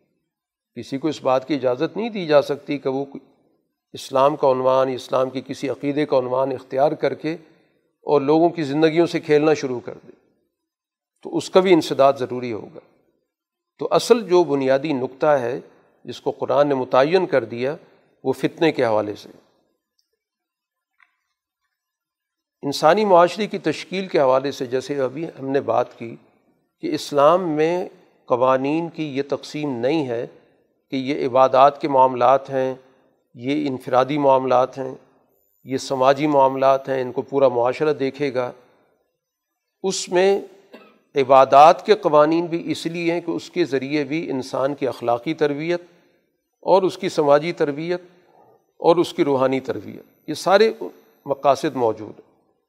اس لیے یہاں قرآن نے بڑی تفصیل کے ساتھ حج کے موضوع پر گفتگو کی اور شروع میں قرآن نے اس بات کو واضح کر دیا کہ فمن فرض فی ہند الحج فلاں رفس ولا فسوق ولا جدال فی الحج۔ حج کے مقاصد کیا ہوتے ہیں؟ حج کا ایک تو عمل ہے کہ ایک شخص سفر کرتا ہے ان مقدس مقامات تک، خاص دنوں کے اندر، اور اس کے کچھ مناسب ہیں، وہ ادا کرتا ہے۔ تو وہ تو مناسب حج کہلائیں گے، اور اس کے جو شرعی تقاضے ہیں، ان کو پورا کرنا حج کہلاتا ہے۔ قرآن نے یہاں پر اس کے مقاصد متعین کیے کہ حج تو در حقیقت انسان کی اخلاقی اور سماجی تربیت کا ایک بہت بڑا ذریعہ ہے۔ اس لیے قرآن نے کہا کہ تین چیزیں تو حج کے ذریعے ختم ہو جانی چاہیے۔ جو شخص سفر حج کر رہا ہے، حج کا عمل اختیار کر رہا ہے، ایک تو اس کی زندگی کے اندر سے رفس ختم ہو جائے۔ ساری بیہودہ گفتگو بیہودہ طرز عمل جس کے نتیجے میں انسان حیوانی سطح پر اتر آتا تو حیوانی سطح پر اترنے والے جتنے بھی امور ہیں، وہ انسانی زندگی سے خارج ہو جانے چاہیے۔ ہر قسم کی بیہودگی نکل جانی چاہیے۔ ایک مہذب انسان حج کے ذریعے وجود میں آنا چاہیے۔ جس کے سامنے اچھے برے کا امتیاز ہو۔ جس کے سامنے یہ فرق ہو کہ یہ جائز ہے یا ناجائز ہے، یہ عدل ہے یا ظلم ہے۔ تو ہر قسم کا رفس ختم ہو جائے، ہر قسم کی بہودگی ختم ہو جائے۔ چاہے اس کا تعلق اخلاقیات سے ہے، معاملات سے ہے، جس نوعیت سے بھی اس کا تعلق ہے۔ دوسری چیز اس کے اندر سے فسوق، جتنی بھی فطری قوانین ہیں، ان فطری قوانین کی خلاف ورزی اس کے تربیت کے نظام سے خارج ہو جائے۔ کہ اب اس نے کسی جگہ پر بھی قانون نہیں توڑنا، فطرت کی کسی چیز سے بغاوت نہیں کرنی۔ جہاں پر فطرت کا جو بھی سال تقاضا اس نے پورا کرنا، اس نے قانون توڑنے والا نہیں بننا۔ اور تیسری چیز، اس کے اندر سے جدال، جھگڑا، تنازع، لوگوں کے ساتھ الجھنا اور ان تنازعات کے نتیجے میں معاملات کا گمبھیر ہو جانا، عدالتوں تک پہنچ جانا، انسانی جانوں کے ضیاع تک پہنچ جانا، مالوں کے لوٹنے تک پہنچ جانا، یہ اس کے اندر سے ختم ہو جانا چاہیے۔ تو گویا حج ان مقاصد سے تعلق رکھتا یہ محض ایک سفر نہیں ہے کہ ایک مقدس جگہ کا سفر کر کے اور ہم نے اپنی کوئی ذہنی تسلی حاصل کر لی۔ قرآن نے آغاز میں ہی کہہ دیا کہ یہ مقاصد ذہن میں رکھ کر یہ سفر اختیار کرو۔ تو پھر تو یقیناً انسان وہاں پر پابندی کرے گا ان تمام چیزوں کی کہ اس پورے سفر کے اندر اس کی زبان سے کوئی بیہودہ بات نہ نکلے۔ کسی کے ساتھ کوئی تنازع نہ ہو، کوئی قانون میرے ہاتھ سے نہ ٹوٹے، تو جب یہ تربیت کا عمل وہ اختیار کرے گا تو یقیناً اس کی زندگی پر اس کے مثبت اثرات ہوں گے۔ اور اگر یہ اس کے ذہن کے اندر مقاصد موجود ہی نہیں ہے تو پھر گیا آیا برابر ہو گیا؟ جیسے بڑا ایک فارسی کا محاورہ ہے کہ عیسیٰ علیہ السلاۃ والسلام کا گدھا مکہ چلا جائے، گدھا ہی رہے گا۔ اس کی کوئی حقیقت تو نہیں بدل سکتی۔ تو اسی طرح یہ انسانی گدھے جاتے ہیں اور اسی طرح واپس آ جاتے ہیں، بلکہ اس سے زیادہ دو لتیاں مارنے لگ جاتے ہیں۔ اس لیے کہا گیا کہ جو حج ہے، یہ انسان کے اوپر ایک پردہ پڑا ہوتا ہے، اس پردے کو ہٹا دیتا ہے۔ اس کے اندر اچھا انسان ہے تو وہ سامنے آ جاتا ہے، اور اگر اس کے اندر برا انسان ہے تو وہ بھی سامنے آ جاتا ہے۔ تو اس وجہ سے گویا کہ مقاصد کو پیش نظر رکھنا بہت ضروری ہے۔ تبھی جا کر اس حج کے سفر سے جو فوائد ہیں وہ حاصل کیے جا سکتے ہیں۔ اسی ضمن میں قرآن حکیم نے یہاں پر دو طرح کی جماعتوں کا تعارف بھی کرا دیا۔ ایک فاسد جماعت اور ایک عادل جماعت۔ یہ سارے قوانین پر عمل درآمد کے نتیجے میں ایک عادل جماعت پیدا ہوتی ہے۔ اور ان سے جب انحراف کیا جاتا ہے تو پھر وہ ایک فاسد جماعت ہوتی ہے۔ فاسد جماعت کا قرآن نے تعارف کرایا۔ وہ امین الناسی میو جب کا قول فی الحیات دنیا کہ کچھ ایسے لوگ بھی ہیں کہ دنیاوی معاملات کے اندر ان کی گفتگو بہت ہی پسندیدہ لگتی ہے۔ بڑی اونچی باتیں کرتے ہیں۔ دنیا کے اندر لوگوں کو ترقی کے خواب دکھاتے ہیں۔ اور ان باتوں پر اللہ کو بھی گواہ بناتے ہیں۔ کہ ہم جو کچھ کہہ رہے ہیں، اللہ گواہ ہے ہم بڑی سچائی سے بات کر رہے ہیں۔ لیکن اصل حقیقت کیا ہوتی؟ ہے الد الخسام بدترین قسم کے جھگڑالو ہوتے ہیں۔ گویا ان باتوں کے پیچھے در حقیقت اپنے مفادات کو چھپایا جاتا ہے۔ جب بھی ان کو موقع ملتا ہے تو وہ لوگوں کے اجتماعی مفادات کو پامال کرتے ہیں۔ تو ان کی گفتگو بڑی شاندار ہوتی ہے۔ تقریر بہت اچھی ہوتی ہے۔ لوگوں کو بار بار یاد دہانیاں کرا رہے ہوتے ہیں، یقین دہانیاں کرا رہے ہوتے ہیں، بتا رہے ہوتے ہیں کہ ہم تمہارے لیے وقف ہیں، تمہارے لیے جد و جہد کر رہے ہیں۔ لیکن ان کے اندر ایک بہت ہی بدترین قسم کا انسانیت کا دشمن چھپا ہوتا ہے۔ اس لیے قرآن کہتے جب ایسے لوگوں کو اختیارات مل جاتے ہیں، تو وہ پوری سوسائٹی کے اندر فساد پھیلا دیتے ہیں۔ ذات طلّہ صاف العرض جب ایسے لوگوں کو حکومت مل جائے کہ جن سے لوگ بڑے متاثر ہو گئے، ان کی باتیں سن سن کر، جب ان کو حکومت مل گئی تو اب ان کا کام کیا؟ زمین میں فساد مچاؤ۔ سوسائٹی کے وسائل تباہ کرو۔ لیو لکل ہر سون نسل سوسائٹی کے اندر جتنے بھی معاشی وسائل ہیں، اور ظاہر سب سے بڑا بنیادی وسیلہ کسی بھی سوسائٹی کی زراعت ہوتی ہے، تو سارا زراعت کا نظام تباہ کر دو۔ اور اسی طرح پوری نسل تباہ کر دو کہ انسان زراعت کے ساتھ ساتھ مویشی پالتا ہے، جانور پالتا ہے، جس سے انسان کی زندگی گزر بسر ہوتا ہے۔ تمام معاشی وسائل کو تباہ کر دیتے تو گویا یہ پہچان کرا دی گئی کہ محض کسی کی باتوں سے لچھے دار گفتگو سے، بڑے بڑے منصوبوں سے متاثر ہونے کی بجائے ان کے اصل چہروں کو تلاش کرنے کی کوشش کرو کہ ان کا اصل مقصد کیا ہے؟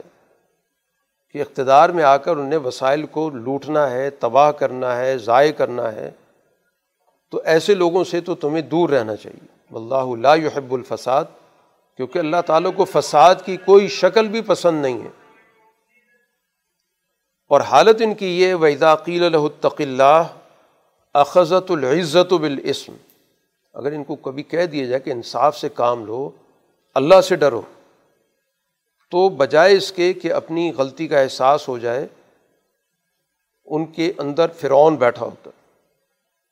وہ اپنی انا کے اسیر ہو جاتے ہیں۔ ان کو اس وجہ سے غصہ آ جاتا ہے بفر جاتے ہیں کہ ہمارے سامنے بھی کوئی آ کر ہمیں کہہ رہا ہے کہ ہم سچائی کے راستے پر چلیں اور انصاف کریں۔ فحسب جہنم، ان کا ٹھکانا جہنم تو ایک تو اس طرح کی گروہ سوسائٹی کے اندر ہے، ان کی پہچان کرا دی گئی۔ اس کے مقابلے پر وہ بھی ہیں کہ جو سوسائٹی کے اندر اپنے وسائل کو خرچ کر رہے ہوتے ہیں۔ ومن الناسی من یشری نفسحب تغا امرضات اللہ ان نے تو اللہ کی رضا کی خاطر اپنے آپ کو بھی بیچ دیے اپنے سارے وسائل اس میں لوٹا دیے۔ انہوں نے بجائے معاشرے سے کچھ لینے کے یا برابر سرابر معاملہ کرنے کے، کہ ہم لیتے بھی نہیں ہیں۔ اور دیتے بھی کچھ نہیں ہیں۔ یہ سوچ نہیں ان کی۔ وہ سارے کے سارے وسائل وقف کرنے والے ہیں۔ انہوں نے اپنے پاس جو بھی کچھ رکھا ہوا ہے، اپنی محنت سے حاصل کیا، اس کو گویا ان نے اللہ تعالیٰ کی رضا کے حصول کے لیے وہ بھی اس سوسائٹی کے اندر خرچ کر دی تو گویا انہوں نے اپنا سودا کر لیا۔ اپنی ذات کا سودا بھی کر لیا کہ ہماری ساری صلاحیتیں بھی اس معاشرے کے لیے وقف ہیں۔ نہ صرف مال بلکہ جو کچھ ہم جسمانی طور پر کر سکتے ہیں، وہ بھی ان نے وقف کر دی یہ ہوتی سچی جماعت کہ جو سوسائٹی سے لینے کی بجائے وہ سب کچھ سوسائٹی کو حوالے کر دیتی، اور اپنی ساری صحت اس میں صرف کر دیتی ہے اپنی جان اس میں صرف کر دیتی ہے۔ اپنی صلاحیت، اپنا علم، جو کچھ بھی اس کے پاس موجود ہے۔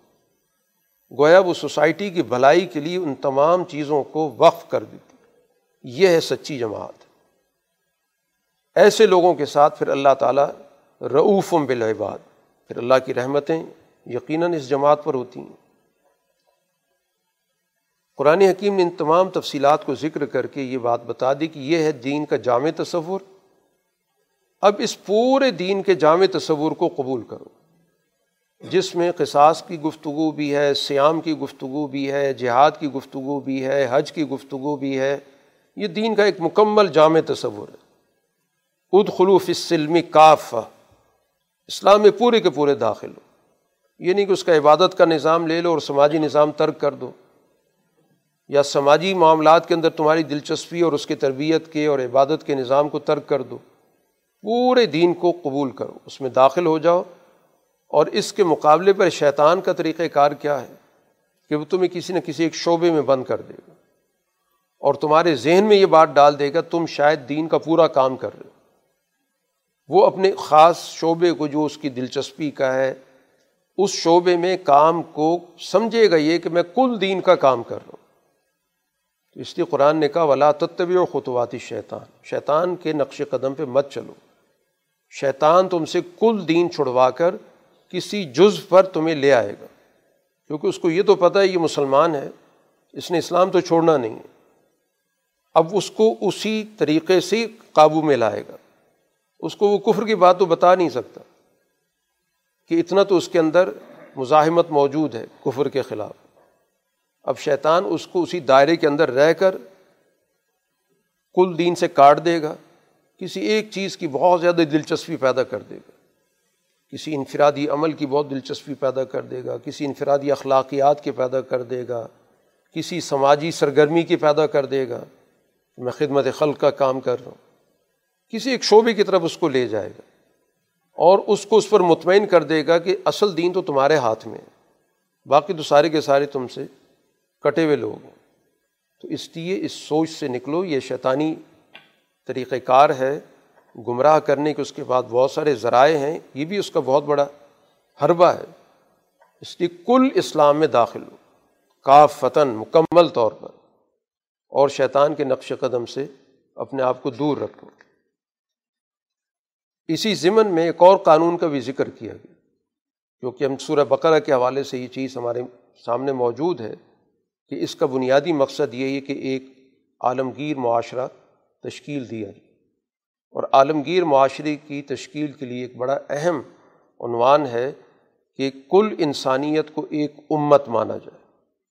کان الناس امتم واحدہ۔ کہ یہ کل انسان گویا ایک امت ہے۔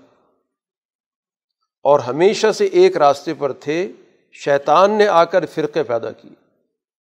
اول درجے کے، اول دور کے جو انسان تھے، وہ سارے کے سارے ایک ہی مشن پہ تھے، ایک ہی راستے پر تھے۔ سب کے سب اللہ کی توحید اور اس دور کے نبی کی نبوت پہ ایمان رکھتے تھے۔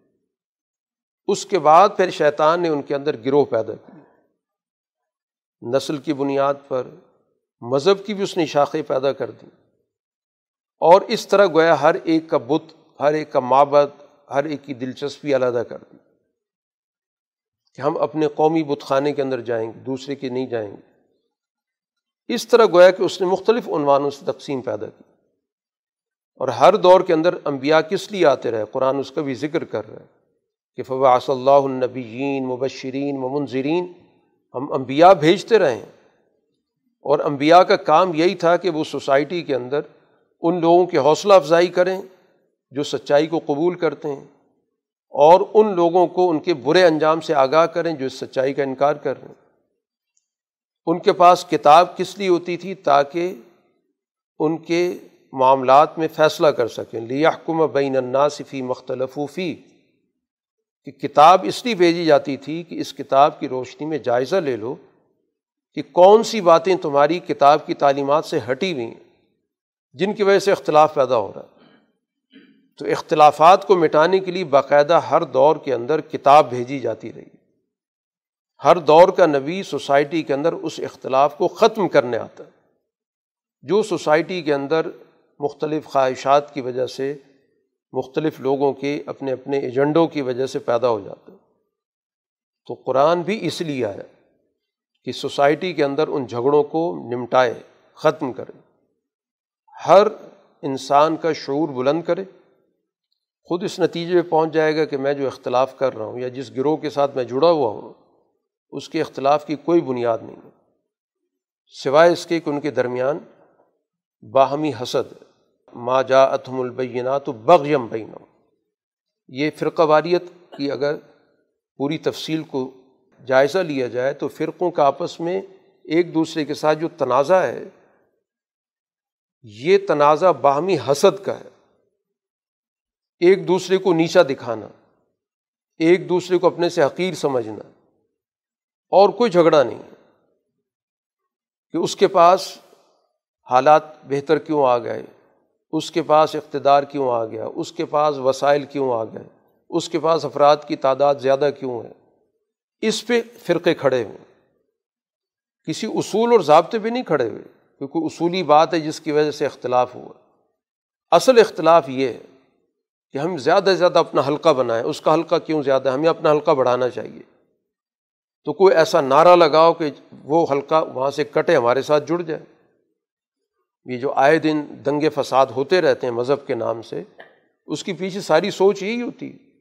کہ اپنا ہلکا اثر بڑھایا جائے اور پھر اس کے ذریعے اپنا ایک جتھا پیدا کیا جائے، پھر اس کے ذریعے بلیک میلنگ کی جائے۔ اس کے پیچھے کوئی حقائق، کوئی سچائی، کوئی ایسی بنیادی تعلیم تو موجود نہیں جو اللہ تعالیٰ کی طرف سے آئی ہو یا جس کے اندر انسانیت کی فلاح موجود ہو۔ تو اس وجہ سے ضرورت دین کی پیش آتی ہے کہ وہ سوسائٹی کا جو بکھرا ہوا شیرازہ ہے، اس کو اکٹھا کرے۔ اور انسانیت کے اندر شعور پیدا کر کے ان میں سچ اور جھوٹ کا امتیاز پیدا کرے، لوگوں کے سامنے واضح کرے تاکہ جو بناوٹی، مصنوعی قسم کے اختلافات ہیں، ان سے وہ بالا تر ہوں اور سچائی پر ان کے درمیان اجتماع پیدا ہو جائے۔ اسی ضمن میں قرآن حکیم نے ایک اور چیز کی طرف بھی توجہ دلائی کہ بسا اوقات سوسائٹی کے اندر مذہب کا استعمال اس لیے بھی ہوتا ہے کہ جو ان کے اپنے فسادی قسم کے اجتماعی مفادات ہوتے ہیں، ان کو تحفظ دیا۔ ایجنڈا فساد کا ہوتا ہے، لیکن اس پر چادر مذہب کی چڑھا دی جاتی قرآن نے یہاں پر ایک ہدایت دی ہے، اس ہدایت کا ایک پس منظر ہے۔ ہوا یہ کہ رسول اللہ صلی اللہ علیہ وسلم نے ایک جماعت کو میدان کے اندر بھیجا، دشمن کی طرف سے خطرہ لاحق تھا۔ وہ دشمن سے مقابلہ کرنے پہنچی۔ جنگ ہو گئی۔ اب ظاہر ہے کہ وہ جو دشمن گروہ تھا، وہ خالصتاً فسادی نقطہ نظر سے مسلمانوں پہ حملہ آور ہونے والا تھا۔ اور مسلمانوں نے ظاہر اپنا دفاع کیا، مقابلہ کیا۔ ان کو میدان کے اندر شکست دے دی۔ پروپیگنڈا کیا ہوا؟ کہ وہ جو واقعہ ہوا تھا، تاریخ کے اعتبار سے وہ ہو گیا یکم رجب کو۔ اور رجب کا مہینہ حرمت کا مہینہ شمار ہوتا چار مہینے حرمت کے ان کے کلچر کے اندر موجود تھے۔ اور اسلام نے بھی آ کر اس حرمت کا ذکر کیا۔ ان میں رجب، ذی قادہ ذی الحجہ محرم، یہ چار مہینے بڑے عظمت اور حرمت کے کہلاتے تھے۔ جس میں وہ آپس میں جنگ ونگ نہیں کرتے تھے۔ یہ ان کے کلچر کا حصہ بن گیا تھا۔ یہ علیحدہ بات ہے کہ جنگ کرنے کے بہانے بھی تلاش کر لیتے تھے، مہینوں کے نام بدل کر کے جنگیں کرتے رہتے تھے۔ لیکن یہ تأثر یہ دے رکھا تھا کہ یہ چار مہینے ہم کوئی جنگ نہیں کریں گے۔ اب یہ اتفاق کی بات ہے۔ مسلمانوں نے جان بوجھ کے یکم رجب کو جنگ نہیں کی۔ ان کے ذہن میں یہ بات تھی کہ جو اس سے پچھلا مہینہ ہے، جس کو جماعت الاخرا کہتے ہیں، کہ اس کی یہ تیس تاریخ ہے۔ ان کے علم میں نہیں تھا کہ چاند نظر آ چکا ہے۔ اس لیے انہوں نے جنگ کی اپنے سوچ کے مطابق۔ لیکن پروپیگنڈا اس پہ بڑا شدید کیا گیا کہ دیکھیں جی مسلمان تو حرمت کی مہینوں کا بھی خیال نہیں کرتے۔ اور باقاعدہ حضور صلی اللہ علیہ وسلم کے پاس اس کو سوال کی شکل میں پیش کیے کہ حضور صلی اللہ علیہ وسلم تو آئے ہی اس لیے ہیں کہ مختلف قسم کی جو حرمتیں ان کی حفاظت کریں اور ان کی جماعت نے تو حرمت پامال کی ہے۔ تو اب ظاہر بڑا حساس سوال بن گیا۔ لیکن اس سوال کے پیچھے تو اصل میں ان کی فسادی سوچ تھی۔ ان کو حرمتوں سے کوئی تعلق نہیں تھا۔ جیسے میں نے بھی آپ کے سامنے ذکر کیا ان کی تو حالت یہ تھی کہ جنگ کرتے کرتے اگر رجب آ جاتا اور جنگ کرنا چاہتے تو کہہ دیتے تھے کہ یہ رجب نہیں، یہ شابان ہے، تاکہ جنگ جاری رکھی جائے۔ اسی وجہ سے مہینوں کا نظام اس زمانے میں، جس زمانے میں حضور صلی اللہ علیہ وسلم کی بیست تھی، بری طرح متاثر تھا۔ یہ نہیں پتہ چلتا تھا کہ یہ واقعتاً وہی رجب ہے یا کوئی اور رجب ہے۔ اسی وجہ سے حضور صلی اللہ علیہ وسلم نے مکہ فتح ہونے کے باوجود اس سے اگلے سال حج نہیں کیا اس لیے کہ وہ ذی الحجہ حقیقت میں تھا ہی نہیں جس میں حج ہو رہا تھا۔ تو بہرحال اس کو بہت ہی انہوں نے حساس بنا کے اس سوال کو اٹھایا کہ جو حرمت کے مہینے میں جنگ کی کیا صورت حال ہے؟ تو قرآن نے اس کا بڑا مفصل جواب دیا کہ دیکھیں اصولی بات یہ ہے کہ ان حرمت کے مہینوں کے اندر جنگ ایک بڑی چیز ہے۔ یہ اللہ تعالیٰ کے حکم کی خلاف ورزی ہے۔ باقی ظاہر مسلمانوں نے جان بوجھ کے تو کیا نہیں تھا۔ لیکن مسئلہ بتا دیا گیا اس وقت تک کہ جب اس میں اقدام کرنے کی اجازت نہیں ہے، لیکن ساتھ ہی قرآن نے بتا دیا کہ جو تمہارا طرز عمل ہے کہ تم نے مسجد حرام سے لوگوں کو نکالا، مکہ سے لوگوں کو نکلنے پہ مجبور کیا، گھر بار سے ان کو بے دخل کیا، وہ جرم اس سے بڑا جرم ہے۔ تمہیں اس کا تو بڑا خیال آ گیا کہ اس دن کی حرمت کا۔ لیکن جو تم ایک بہت بڑا جرم کر کے بیٹھے ہوئے ہو کہ وہاں کے باشندوں کو تم نے وہاں سے نکالا ہوا ہے اور ان کی جان مال خطرے میں ڈالا، ان میں سے کئی لوگوں کو تم نے قتل بھی کیا۔ اس کے بارے میں تو کبھی سوال نہیں کیا۔ سوال تم نے ایک ایسی چیز پر کیا ہے، اسی سے تمہاری گویا فاسد ذہنیت کا پتہ چلتا۔ ہے تو اس لیے قرآن نے یہاں پر بڑی وضاحت سے بات کی۔ کہ آپ سے سوال کرتے ہیں۔ سوال کا جواب تو یہ ہے کہ کل قطال الفی ہی کبیر، کہ اس مہینے کے اندر جنگ کرنا ایک بڑا گناہ ہے۔ لیکن جو تم لوگوں نے لوگوں کو اللہ کے راستے سے روکا، مسجد حرام سے نکالا، اکبر و اند اللہ یہ اللہ کے اس سے بھی بڑا جرم ہے۔ اور یہ فتنہ ہے۔ ولفتنا تو اکبر و من القتل۔ جنگ کے اندر تو قتل ہوا ہے۔ جو جنگجو تھے، لڑائی ہوئی، مارے گئے۔ لیکن تم تو فتنہ باز لوگ ہو۔ جنگ تو میدان کے اندر ہوئی، ختم ہو گئی۔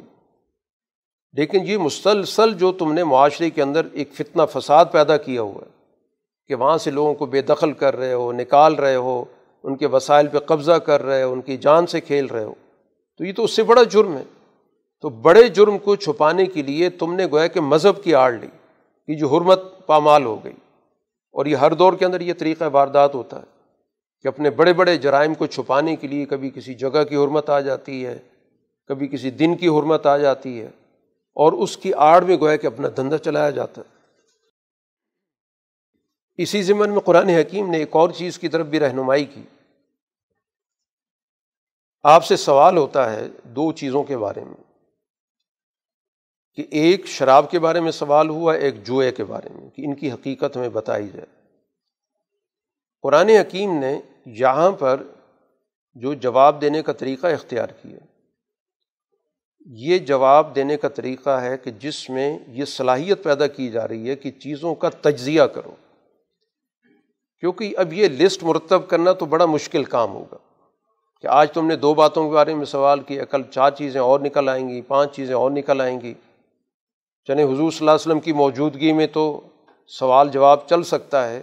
آپ جب دنیا سے چلے جائیں گے، نت نئی چیزیں پیش آتی رہیں گی، تو اب ان مسائل کا حل کیسے ہوگا؟ اگر ہم ہر ہر چیز کے لیے وہی کے انتظار میں بیٹھے رہیں گے، تو سوسائٹی تو آگے نہیں چل سکتی۔ اس لیے قرآن نے جو جواب کا انداز اختیار کیا، وہ تجزیے کا ہے۔ کہا گیا کہ فی ہما اسم کبیر و منافع الناس اس کا اگر جائزہ لو، تو اس کے اندر دونوں چیزیں تمہیں نظر آئیں گی۔ کہ اگر اس کو معاشرتی طور پر دیکھو گے، انسانی اجتماع کے نوعی تقاضوں کے اعتبار سے دیکھو گے تو اس میں بہت بڑا گناہ ہے۔ اس سے سوسائٹی بکھرتی ہے۔ سوسائٹی کی جو بنیادی طور پر اس کی شناخت ہے کہ عقل رکھنے والی ہے، شعور رکھنے والی ہے، اجتماعیت رکھنے والی ہے، اس کے لیے یہ چیزیں خطرناک ہیں، اس کو توڑنے والی ہیں۔ لیکن اس کے ساتھ ساتھ کچھ ضمنی فوائد بھی موجود ہیں۔ جوئے کے ذریعے ایک آدمی مالدار بن جاتا ہے، اس کو تو فائدہ ہو گیا۔ یا ایک شخص نے شراب نوشی کی تو اس پر کوئی غم کی کیفیت تاری تھی، وہ وقتی طور پر وہ کیفیت اس کی ختم ہو گئی۔ کچھ نہ کچھ فوائد نکل آئیں گے۔ دنیا کے اندر کوئی بھی چیز ایسی نہیں ہوگی کہ جس کے اندر کوئی نہ کوئی اچھا پہلو موجود ہو۔ نہ خالص سو فیصد کوئی فائدے کی چیز ہے، نہ خالص سو فیصد نقصان کی چیز ہے۔ دنیا کے تمام اشیاء کے اندر یہی کچھ ہے۔ لیکن فیصلہ کس بنیاد پر ہوتا ہے؟ اسم ہما اکبر و منف کہ کس چیز کا پلہ بھاری ہے؟ نقصان کا پلہ بھاری ہے تو اس سے بچنا ضروری ہوگا۔ اگر اس میں فائدے زیادہ ہیں تو آپ اس کو اختیار کریں گے۔ یہ ہمیں ایک ضابطہ بتا دیا گیا۔ کہ کوئی بھی چیز ہو، کوئی بھی معاملہ ہو، اس کا تجزیہ کرو کہ نقصانات کی نوعیت کیا ہے، فائدوں کی نوعیت کیا ہے۔ اگر انفرادی فائدے ہیں، اجتماعی نقصانات ہیں، ممنوع۔ ناجائز ہو جائے گی وہ چیز۔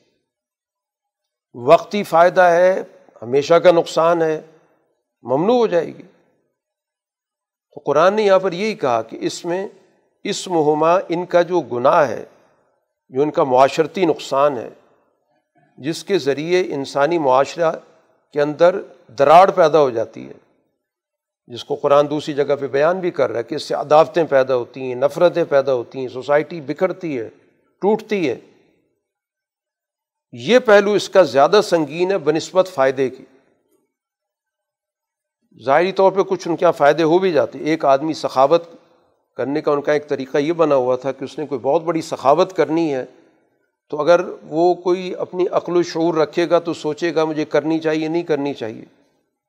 تو ایسے لوگ شراب پی لیتے تھے تاکہ یہ نفع نقصان کی سوچ تو ختم ہو جائے۔ اور اس کے بعد اونٹ کی اونٹ قربان کرتے تھے۔ اور پھر ان اونٹوں کی دعوت کرتے تھے، ہر آدمی کو بلا لیتے تھے۔ تو کہتے ہیں کتنا بڑا فائدہ ہے کہ اس نے شراب پی تو اس کے بعد کتنی بڑی سخاوت اس نے کر دی۔ تو اگر وہ ہوش میں ہوتا تو سوچتا کہ اتنے اونٹ میں کیوں ذبح کر رہا ہوں، کس کے لیے کر رہا ہوں؟ تو وہ پیچھے ہٹ جاتا۔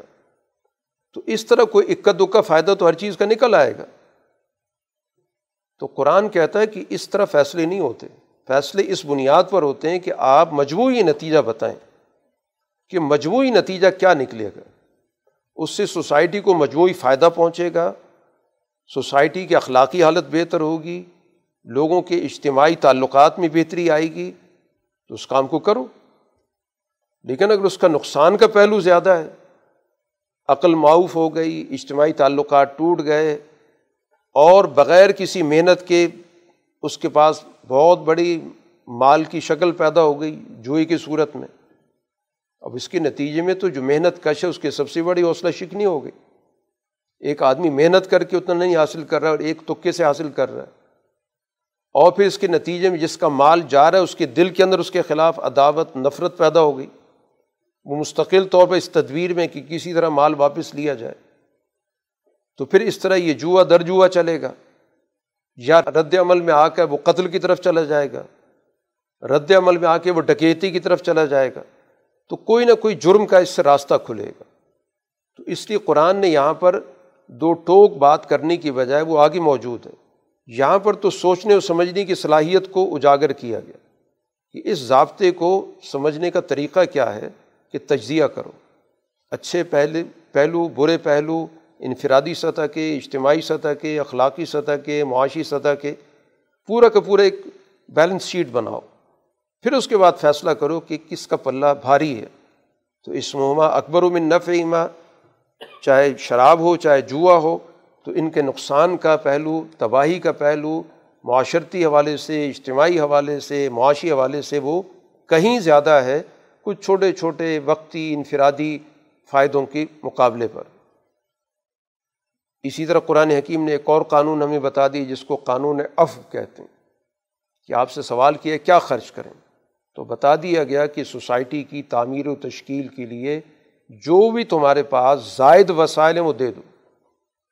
خاص طور پہ جب سوسائٹی کا بالکل آغاز ہوتا ہے، ایک نیا معاشرہ بن رہا ہوتا ہے۔ وہاں پر حساب و کتاب کر کے بیٹھ جانے سے سوسائٹی نہیں چلتی۔ وہاں پر تو یہ اسپرٹ ہونی چاہیے کہ ہمارے پاس جو کچھ ہے، ہم نے سوسائٹی کو بنانے کے لیے دے دینا اس کے بعد جب سوسائٹی اپنے پاؤں پہ کھڑی ہو جاتی ہے، تو پھر ضابطے بھی وجود میں آ جاتے ہیں۔ آپ طریقۂ کار بھی بتا دیتے ہیں۔ کہ اتنی اماؤنٹ کوئی رکھ سکتا ہے، اتنے وسائل کم سے کم ہر آدمی رکھ سکتا ہے۔ اور جیسے جیسے سوسائٹی ترقی کرتی جائے گی، ضابطوں کو دیکھا جاتا رہے گا۔ لیکن جب ابتدائی دور ہوتا ہے، تو پھر وہاں پر آپ یہ لائن نہیں کھینچ سکتے۔ اگر آپ نے آگے بڑھنا ہے، ترقی کی طرف جانا ہے، وہاں تو اسپرٹ یہ ہوتی ہے کہ جو کچھ ہے میں نے پیش کر دینا۔ حضور صلی اللہ علیہ وسلم ہر ایک کو کہتے ہیں، جس کے پاس جو کچھ ہے، اپنی ضرورت سے زائد دے دے۔ کوئی پرسنٹیج نہیں مقرر کرتے۔ اب ہر آدمی خود فیصلہ کر رہا ہے۔ حضرت عمر یہ فیصلہ کرتے ہیں کہ مجھے آدھے وسائل اپنے گھر کی ضرورت کے لیے رکھ لینے چاہئیں آدھے وسائل سوسائٹی کو دے دینے چاہیے۔ حضرت ابو بکر اس سے بھی آگے نکل جاتے ہیں، وہ کل وسائل پیش کر دیتے ہیں۔ تو یہ قانون اف اسی چیز کو کہا جاتا ہے کہ جو بھی تمہیں اپنی ضرورت سے زائد چیز تمہارے پاس ہے، یہ تم نے خود فیصلہ کرنا ہے۔ اب اس کا تعلق انسانوں کی تربیت سے ہوتا ہے۔ کہ ان کی اتنی اعلیٰ درجے کی تربیت ہوتی ہے وہ فیصلے خود کرتے ہیں کہ جو کچھ ہے یہ ہمارا نہیں ہے، یہ اس معاشرے کا ہے۔ اللہ کا ہے تو اللہ کے ہونے کا مطلب یہی ہے کہ سوسائٹی کا ہے۔ اللہ تعالیٰ تو کسی کا محتاج نہیں ہے۔ اس لیے جب بھی سوسائٹی کو ضرورت ہوتی ہے وہ سارے وسائل پیش کر دیتے ہیں۔ اس کے بعد قرآن نے بڑی تفصیل کے ساتھ آئلی موضوعات پر گفتگو کی۔ اور یہ اس لیے گفتگو کی ہے کہ اس ادارے کے تشکیل کے ذریعے ہمیں سوسائٹی کے تمام اداروں کی تشکیل کا نظام سمجھا دیا گیا۔ خاندان کے اندر دو بڑے عنصر ہوتے ہیں جن سے مل کے خاندان بنتا ہے۔ مرد و عورت کے درمیان نکاح کا رشتہ پیدا ہوتا ہے اور اس سے پورے کی پورا ایک اجتماع وجود میں آتا ہے، جس کو ہم ایک خاندان کا نظام کہتے ہیں۔ پھر وہی پھیلتا چلا جاتا ہے۔ اس سے پھر قبائل وجود میں آ جاتے ہیں۔ پھر وہ پھیلتے چلے جاتے ہیں۔ مختلف آبادیاں پیدا ہو جاتی ہیں۔ وہی آبادیاں پھیلتی چلی جاتی ہیں۔ شہر بن جاتے ہیں، ملک بن جاتے ہیں۔ اور اس طرح گویا کہ ایک عالمگیر انسانی اجتماع اسی طرح وجود میں آتا ہے۔ اب یہاں پر ہر ہر ادارے کی تفصیل بیان کرنا ظاہر ہے کہ مشکل کام اس لیے اس ادارے کی تشکیل سمجھا دی جائے جو ناگزیر ہے، جو ہر صورت میں انسان کہیں پر بھی موجود ہو۔ اس میں لازمی طور پر اپنا ایک فیملی یونٹ تو بنانا ہی ہے۔ اب کہاں پر شہر کا نظام بن سکتا ہے، کہاں ملکی نظام بن سکتا ہے، کہاں بین الاقوامی نظام بن سکتا ہے، اس کا تعلق حالات کار سے۔ لیکن یہ یونٹ تو ہر انسان کی ضرورت ہے۔ تو اب اس یونٹ کی تفصیلات سمجھا دی گئی۔ کہ اس میں دو فریق ہیں، ان کے درمیان معاملات کی کیا نوعیت ہوگی، ان میں تناؤ پیدا ہو جائے تو اس کا حل کیسے ہوگا؟ اس میں باقاعدہ ایام کا تعین کیا گیا، ان کی گفتگو کا تعین کیا گیا، ان کے مزاجوں رویوں کا تعین کیا گیا۔ اب ان چیزوں کا تعلق صرف میاں بیوی کے درمیان نہیں ہے۔ میاں بیوی کے علاوہ جہاں بھی دو فریق ہیں، ان دو فریق کا ظاہر ہے کہ طرز عمل انہیں اصولوں کے تحت طے ہوگا۔ جیسے قرآن حکیم نے یہاں پر ذکر کیا کہ یہ جو رابطہ اور ضابطہ ہے، یہ ایک تو اس اصول پر چلے گا، امساک بالمعروف۔ کہ اگر آپ نے تعلق باقی رکھنا ہے تو ایک ضابطے کے تحت رکھیں گے، ایک معروف طریقے سے رکھیں حقوق کی ادائیگی کی بنیاد پر رکھیں گے۔ اور اگر آپ اس تعلق کو ختم کرنا چاہتے ہیں تو وہ بھی خوبصورت طریقے سے کریں۔ اس کو بھی کسی نظا کی بنیاد بنا کر نہیں، کہ دشمنیاں پیدا ہو جائیں۔ ٹھیک ہے، دو مختلف مزاج کے لوگ ہیں، آپس میں نبھا نہیں ہو سکا کسی بھی وجہ سے۔ تو وہاں بھی قرآن کہتا ہے تصریح بے احسان اچھے انداز سے اس معاملے کو نمٹا دو۔ اس لیے عہد اول کے اندر اس کی وجہ سے کبھی تنازع نہیں پیدا ہوا کہ فلاں نے فلاں آدمی کو کیوں طلاق دے دی، یا فلاں عورت نے فلاں مرض سے کیوں کھلا لے لیا۔ کہ اس کو انا کا مسئلہ بنا لیا گیا ہو یا اس میں خاندان شامل ہو گئے ہوں اور پھر ہمیشہ کے جھگڑے شروع ہو جائیں اور ایک دوسرے کی جان کے درپے ہو جائیں، کبھی ایسا نہیں ہو اسی وجہ سے رشتہ ناتا ایک جگہ سے ٹوٹتا تھا، دوسری جگہ جڑ جاتا تھا۔ کہ ان کا آپس میں نباہ نہیں ہو سکا تو دوسری جگہ ہو جائے گا۔ ایک آدمی کے چاہے مرد ہے یا عورت، کئی کئی دفعہ نکاح ہوئے۔ ہیں اور اس کو کبھی بھی عیب نہیں سمجھا گیا۔ یا اس کی وجہ سے کسی نے بھی اس کو انا کا مسئلہ نہیں بنایا۔ حتیٰ کہ قرآن حکیم نے یہاں پر یہ کہہ دیا، ولا تم سکو ہننا زیرارن لیتا تدو محض ان کو اپنے پاس روک کے رکھنا تاکہ ہم زیادتی کریں، نقصان پہنچائیں، منع کر دیا۔ نباہ نہیں ہوتا چھوڑ دو۔ اچھے انداز سے رخصت کر دو۔ جو ان کہا کہ ان کو دے دو۔ اللہ کی آیات کو مذاق مت بناؤ۔ یہ جو اللہ تعالیٰ نے نکاح کی تفصیلات بیان کی ہیں، یہ تو در حقیقت سوسائٹی کی تشکیل کے لیے کی ہیں۔ اب اس کی آڑ میں تم اور کوئی دھندا شروع کر دو۔ اس کے ذریعے کسی پہ دباؤ ڈالنا شروع کر دو۔ یا اس کے ذریعے سوسائٹی کے اندر تعلقات میں پیچیدگیاں پیدا کرو۔ حتیٰ کہ قرآن نے یہ بھی کہہ دیا کہ جو طلاق یافتہ عورتیں ہیں، اب ان کو اپنے معاملات کا فیصلہ کرنے کا اختیار حاصل ہے، کسی کو مداخلت کی اجازت نہیں ہے۔ کہ اس کی فیملی کے لوگ جو اس کو منع کرنا شروع کر دیں کہ وہاں تمہیں نکاح کرنا چاہیے یا نہیں کرنا چاہیے، یا اس کے سابقہ شوہر کو کوئی غیرت آ گئی کہ نہیں، فلاں جگہ وہ نکاح کرے گی تو میری انا کا مسئلہ ہو جائے گا۔ فلاں تعزلو ہن کہ ازواج ہن اگر وہ باہمی رضامندی سے ایک معاملہ طے کریں تو تمہیں کیا اختیار حاصل؟ تو یہ باقاعدہ گویا کہ آئلی نظام پر قرآن نے تفصیلی گفتگو کر کے جو بھی اجتماع ہے ہر اجتماع کے لیے ہمیں ایک ضابطہ اور ایک نظام دے دیا گیا کہ کوئی بھی اجتماع اگر چلے گا تو اسی طرح چلے گا، چاہے وہ شہر کی سطح کا ہو، چاہے وہ ملک کی سطح کا ہو، حتیٰ کہ بین الاقوامی سطح کا بھی ہو۔ ان تفصیلات سے وہ رہنمائی لے سکتا ہے، جو قرآن نے یہاں پر بڑی تفصیل کے ساتھ نکاح طلاق کے ضمن میں بیان کی۔ قرآن حکیم نے اسی حوالے سے ان تفصیلات کے بعد، ان کو بیان کرنے کے بعد قرآن حکیم نے ایک اور چیز بھی واضح کی کہ سوسائٹی میں جو سیاسی قیادت ہوتی ہے، اس کی اہلیت کا معیار بھی طے کر دی کہ سوسائٹی کی رہنمائی کے لیے قیادت کس کو دی جانی چاہیے یا کون اس کا حق رکھتا ہے۔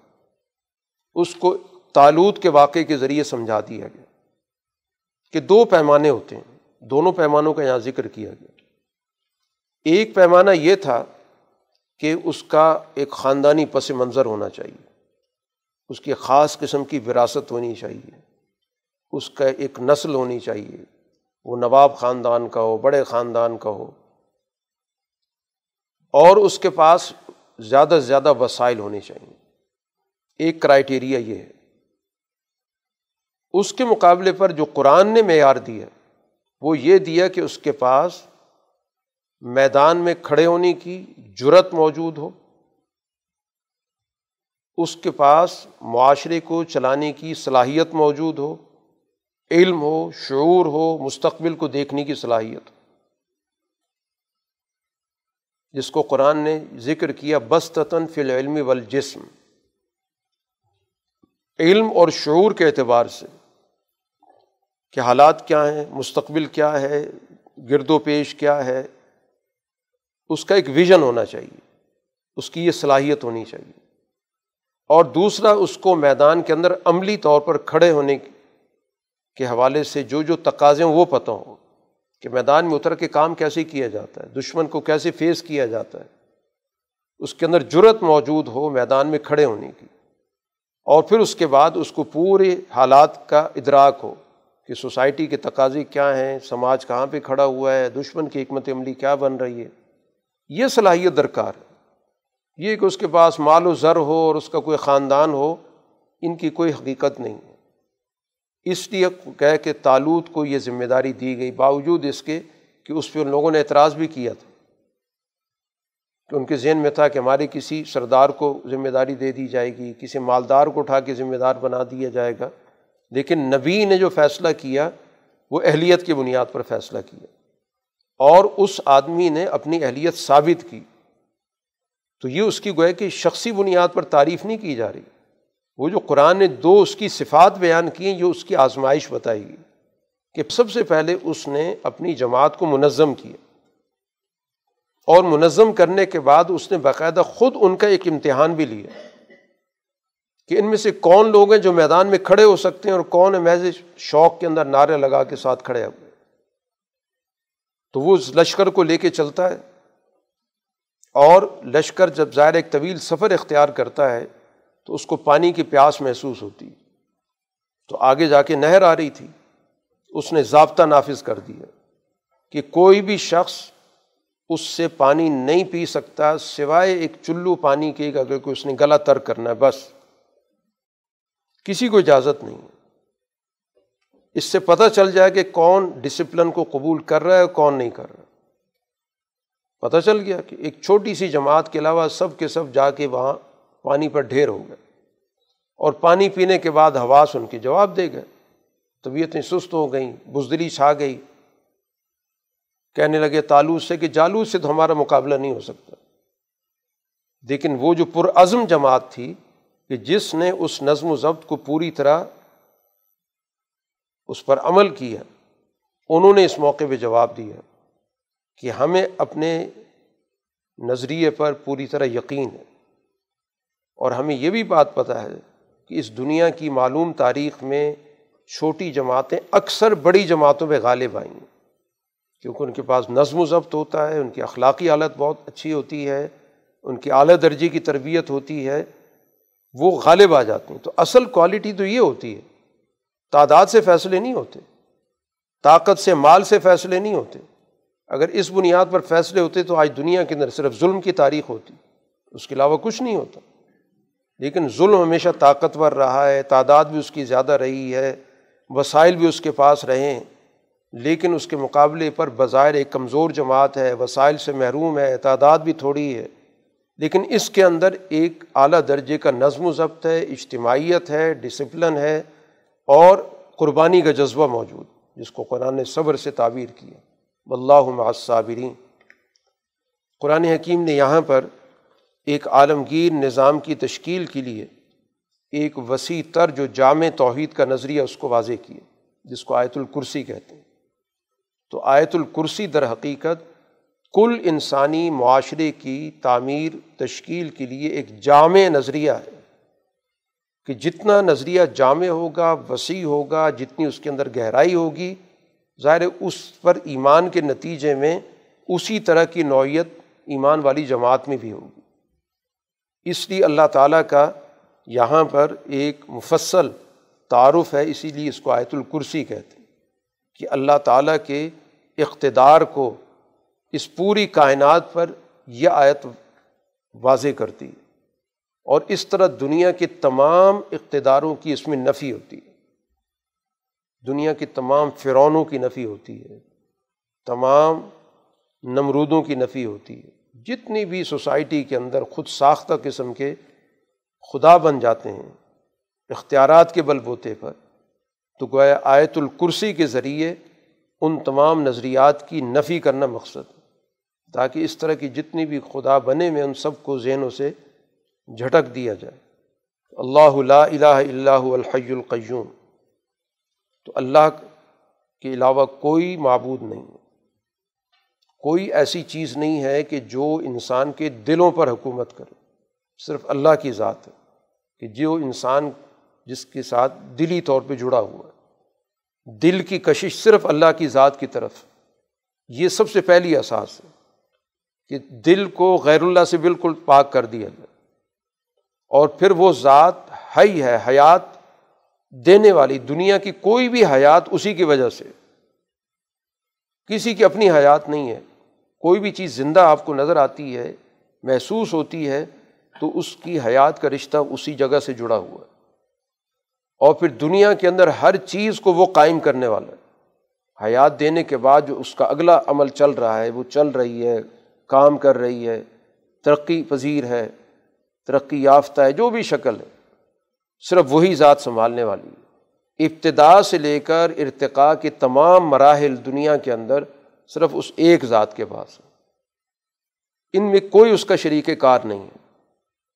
اور کل کائنات اس کی ہے، لہو معاف سماواتی و معاف الارض۔ انسان کے سامنے یا تو اوپر کا سارا جہان آتا ہے، جو بھی ہے، اور یا زمین ہے، نیچے۔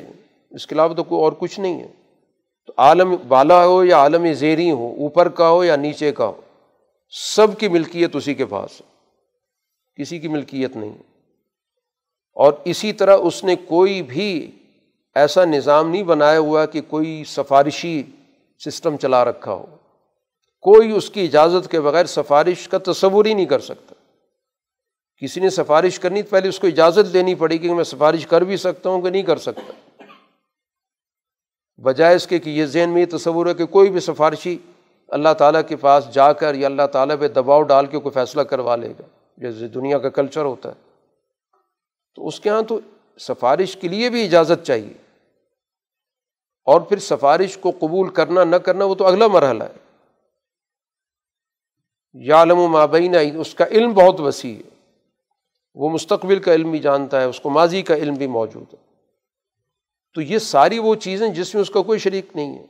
ہر آدمی ان چیزوں کے حوالے سے اس کو سامنے موجود ہے کوئی دعویٰ کر کے بتا دے کہ ان چیزوں میں کوئی ہے تو سامنے لے آئے۔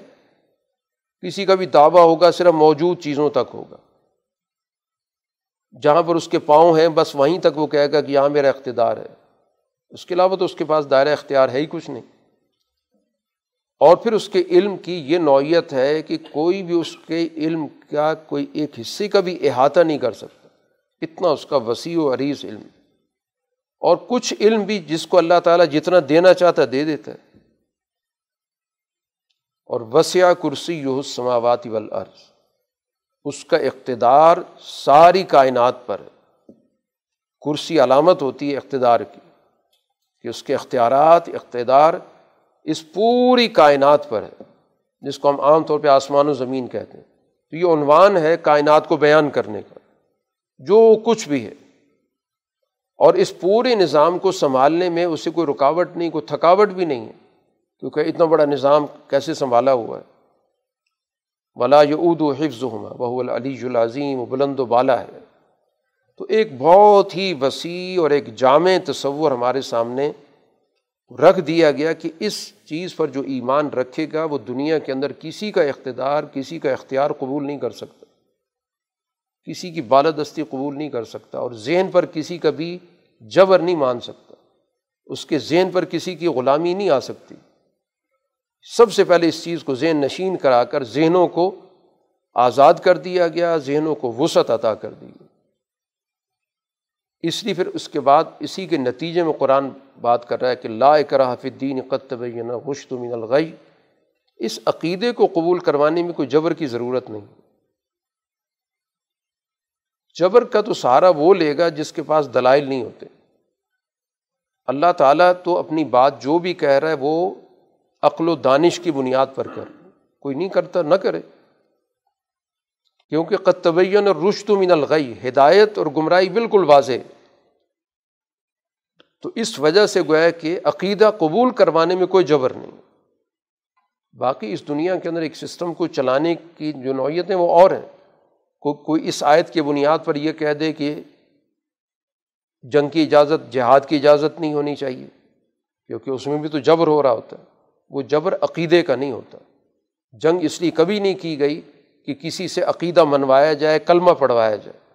وہ تو ظلم کے خلاف ہوتی ہے۔ تو ظلم کے خلاف تو یقیناً صلاحیتیں استعمال ہوں گی، اس کے خلاف تو حکمت عملی بنے گی، اس کے خلاف تو طاقت استعمال ہوگی، کوئی قانون توڑے گا تو اس کو سزا بھی ملے گی۔ وہاں پر کوئی ایک چور آیت پڑھنا شروع کر دے کہ لا اکراہ فی الدین، کہ دین میں تو کوئی جبر نہیں، میرا ہاتھ کیوں کاٹا جا رہا ہے؟ کوئی قاتل آیت پڑھ کے کہے کہ دین میں جبر نہیں، تو مجھ سے بدلہ کیوں لیا جا رہا ہے؟ تو یہ تو آیت کے مفہوم کو غلط طریقے سے پیش کرنا ہے کہ جو دین کے سسٹم کی نفی کرتے ہیں کہ دین نے تو کہہ دیا جبر کوئی نہیں ہے۔ تو لہٰذا دین تو محض دعوت کا نام ہے۔ اب دعوت دیتے رہیں، دعوت دیتے رہیں، یہ معاملات تو اللہ نے طے کرنے تو دعوت کا تعلق عقیدے سے ہے۔ اس میں آپ دعوت دیں، دلائل دیں، سمجھائیں، بجھائیں، مانتا ہے تو ٹھیک ہے، نہیں مانتا تو اس کو اپنے حال پہ چھوڑ دیں۔ لیکن جن چیزوں کا تعلق سوسائٹی کی تشکیل سے ہے، ظلم کے انسداد سے ہے، فساد کو مٹانے سے ہے، ایک سچائی کے قانون کو نافذ کرنے سے، وہاں پر اس آیت کو پیش کر کے گویا کہ سسٹم کی نفی کر دی جائے۔ تو اس کا مطلب یہ ہوگا کہ سوسائٹی کے اندر ڈاکوؤں کا راج چلتا رہے اور آپ ان سب کو کہیں گے یہ سب اللہ کے حوالے ہم اس کا مقابلہ نہیں کریں گے۔ تو یہ آیت کا مفہوم نہیں ہے۔ اور یہ بات ہمیں ذہن میں رکھنی چاہیے کہ کسی بھی آیت کے مفہوم کو سمجھنے کے لیے کل قرآن حکیم کا جو مقصد ہے وہ سامنے ہونا چاہیے۔ یہ جو آیتوں کے حصے بکھرے کر کے لوگ فیصلے شروع کر دیتے ہیں پھر قواریت اسی سے پیدا ہوتی ہے۔ ہر فرقے نے اپنی کچھ آیتیں منتخب کر لیں۔ وہ انہیں آیتوں پہ تعلیم و تربیت ان کی چلتی رہتی ہے۔ باقی ساری آیات ایک طرف چھوڑ دی جاتی ہیں۔ تو نتیجہ اسی سے فرقے کی شکل میں نکلتا تو قرآن پوری ایک مربوط کتاب ہے، اس کی ہر آیت دوسری آیت سے جڑی ہوئی ہے۔ ایسا نہیں ہو سکتا کہ اس کی ایک آیت دوسری آیت کی نفی کر رہی ہو۔ یا اس میں کوئی تضاد موجود ہو۔ کوئی تضاد موجود نہیں۔ ہے صرف سمجھنے کی چیز ہے کہ کس چیز کو حضور صلی اللہ علیہ وسلم نے عملی طور پر جو تشکیل دی، آپ کی زندگی کا مطالعہ کر کے ہمیں ہر چیز اپنی جگہ پہ درست درست نظر آتی ہے کہ اس کا دائرہ کیا ہے، اس کا دائرہ کیا ہے۔ تو اس لیے لا اکراہ فی الدین کا دائرہ صرف جبریہ طور پر عقیدے کو منوانا ہے۔ اپنا فیصلہ مسلط کر کے کسی کو آپ کفر سے اسلام کی طرف لاتے ہیں، طاقت کے بل بوتے پر تو اس کی اجازت نہیں ہے۔ باقی جو سسٹم کے تقاضے ہیں سوسائٹی کے اندر ظلم کو مٹانے کے، تو ظاہر اس کا لا اکراہ فی الدین سے تعلق نہیں ہے۔ اس کے لیے دیگر رہنمائی، دیگر آیات ہمارے سامنے موجود ہیں۔ قرآن حکیم نے یہاں پر تین واقعات کا ذکر کیا۔ اس بات کو سمجھانے کے لیے ان واقعات کی تفصیل اپنی جگہ پر کہ سب سے پہلی چیز تو یہ ہے کہ عقل اور فطرت کی اساس پر انبیاء علیہ الصلاۃ والسلام نے اپنی دعوت کو فروغ دی۔ ابراہیم علیہ الصلاۃ والسلام کی تو دعوت اسی اساس پر تھی، جس کو ہم دعوتی حنیفیت کہتے ہیں، کہ انہوں نے اس پورے سسٹم کو جس بنیاد پہ چیلنج کیا تھا، طاقت کے بل بوتے پہ نہیں کیا، بلکہ عقل و شعور کے بنیاد پر کیا۔ اس کی کمزوری اور اس کا بودا پن انہوں نے دلائل سے ثابت کیا، شعور کی اساس پہ ثابت کی کہ ان کے مقابلے پر تو ساری قوتیں کام کر رہی تھیں۔ ابراہیم علیہ السلاۃ والسلام کو جو اللہ تعالیٰ نے لقب دیا تھا حنیف کا، اس کا مطلب یہی تھا کہ انہوں نے اس سوسائٹی کی ہر طاقت کا مقابلہ کیا۔ چاہے وہ گھر کی تھی یا گھر سے باہر کی تھی، معاشرے کی تھی، سیاست کی تھی، جو بھی تھی۔ اب یہاں با اختیار حاکم ہے، جس کو تاریخ میں نمرود کا نام دیا گیا، اس سے مکالمہ ہے۔ اس کے سامنے جس کو دعوت تھا کہ میں خدا بھی ہوں، حکومت کے ساتھ ساتھ اس کے ذہن کے اندر یہ بھی خناس تھا کہ میں لوگوں کے مذہب کا بھی مالک ہوں، ان کی سیاست کا بھی مالک ہوں، ان کے مذہب کا بھی مالک ہوں۔ ابراہیم علیہ السلاۃ والسلام نے اس کے سامنے ہی اس کی ربوبیت کو چیلنج کر دیا کہ جو تم رب بنے ہوئے پوری سوسائٹی کے تو رب تو ایسا نہیں ہوتا، رب تو ہوتا ہے جس کے پاس موت و حیات ہوتی، جو لوگوں کو زندگی دیتا ہے اور ایک وقت کے بعد ان کی زندگی واپس لے لیتا ہے۔ تو یہ دنیا کے اندر جو موت و حیات کا نظام چل رہا ہے، وہ رب چلانے والا ہوتا ہے۔ اب اس پہ اس نے ڈٹائی کی کہ ایک آدمی کو قتل کر دیا، ایک کو رہا کر دیا کہ یہ زندہ کرنا موت۔ اب ظاہر سب نظر آ رہا ہے اس میں کیا زندہ کرنا ہے اور کیا مارنا ہے۔ تو ظلم سے اس نے ایک آدمی کو قتل کر دیا۔ روح تو اللہ نے نکالی، قتل اس نے کیا۔ اس نے تو اس کی روح نہیں نکالی۔ تو موت کی نسبت اس کی طرف ہو ہی نہیں سکتی۔ اور کسی کو رہا کر دینا زندگی کیسے ہو گئی؟ ابراہیم علیہ السلاۃ والسلام نے اس پہ کوئی گفتگو نہیں کی، بحث نہیں کی کہ حیات کس کو کہتے ہیں، موت کس کو کہتے ہیں، تم نے حیات دی، نہیں دی۔ ان کے پاس دوسری دلیل موجود تھی۔ جو سچا آدمی ہوتا ہے، اس کو کسی ایک دلیل کا محتاج نہیں ہوتا۔ اس کو اپنے موقف کے لیے بہت سارے اس کے پاس دلائل ہوتے ہیں۔ اور ہر آدمی کی ذہنی نوعیت کے اعتبار سے وہ دلیل پیش کرتا ہے۔ یہی سچے دائی کی خوبی ہوتی ہے کہ اس کے پاس محض معلومات نہیں ہوتی، بلکہ وہ جس کو دعوت دے رہا ہوتا ہے، اس کی نفسیاتی نوعیت کو بھی سمجھتا ہے، اس کی کیفیت کو بھی سمجھتا ہے، اس کے مطابق بات کرتا ہے۔ ابراہیم علیہ السلام نے پھر نظامی کائنات سے مثال دے دی کہ میرا رب تو ہر روز یہ جو کائنات کا نظام اس نے قائم کیا ہوا ہے، سورج ایک سائڈ سے مشرق سے نکلتا ہے، مغرب کی طرف جاتا ہے۔ تمہاری ربوبیت اگر موجود ہے تو اس کو پلٹ کے دکھا دیں تو یہ سارا عقل و شعور کے بنیاد پہ گفتگو ہو رہی ہے۔ اسی اساس پہ گفتگو ہو رہی ہے۔ تو ابراہیم علیہ السلاۃ والسلام کی اس دعوت سے گویا ہمارے سامنے یہ بات واضح ہو گئی کہ کتنی ہی بڑی طاقت موجود ہو، جابر طاقت موجود ہو، تو اس کے مقابلے پر بھی اگر آپ کے پاس دلیل موجود ہے، استدلال موجود ہے، عقل و شعور کی دعوت موجود ہے، تو وہ غالب آ کے رہتی ہے۔ صرف طاقت سے غلبہ نہیں ہوتا۔ دوسری مثال ایک بستی کی تھی، بستی تباہ ہو گئی۔ وہاں سے ایک بندہ خدا کا گزر ہوا۔ قرآن نے تو نام نہیں لیا، لیکن تفاصیر کے اندر تو زیر کا نام موجود ہے۔ تو ان کے ذہن میں ایک سوال پیدا ہوا کہ ایک ایسی بستی جو ختم ہو چکی ہو، وہ دوبارہ کیسا وجود پا سکتی ہے؟ انا یوشی حاضی اللہ باد موتی ہے وہ کیسے وجود میں آئے گی؟ کیسے اپنے پاؤں پہ کھڑے ہوگی؟ ایک ایسا معاشرہ جو ختم ہو چکا ہو، جس جو بیٹھ گیا ہو، زوال پذیر ہو گیا ہو، غلام ہو گیا ہو گیا، ختم ہو گیا ہو، وہ تو عملاً ختم ہو چکی تھی۔ تو اسی کی روشنی میں ہم ان معاشروں کو بھی دیکھ سکتے ہیں جن کے سسٹم ختم ہو چکے ہیں۔ تو وہاں پر بھی جو مثال سے چیز سمجھ سمجھائی گئی کہ ان کے جو معاشی وسائل تھے وہ محفوظ تھے۔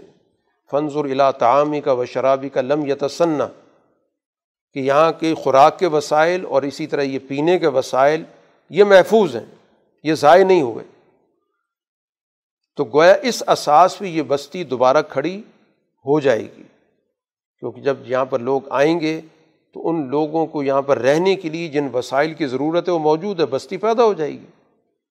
تو بستی کو وجود میں آنے کے لیے وہاں کا ماحول بڑی اہمیت کا حامل ہوتا ہے۔ ہمیشہ بستیاں ملک یا پہلے شہر وہیں آباد ہوتے تھے جہاں پر لوگوں کے ضروریاتی زندگی مہیا ہوتے تھے اس لیے پچھلے دور کے اندر آپ نے دیکھا ہوگا کہ عام طور پر جہاں پانی کی گزرگاہ ہوتی تھی، وہاں پر شہر بس جاتے تھے کہ پانی دستیاب ہے۔ پانی کے ذریعے آمد رفت ایک جگہ سے دوسری جگہ پہ ہو سکتی ہے۔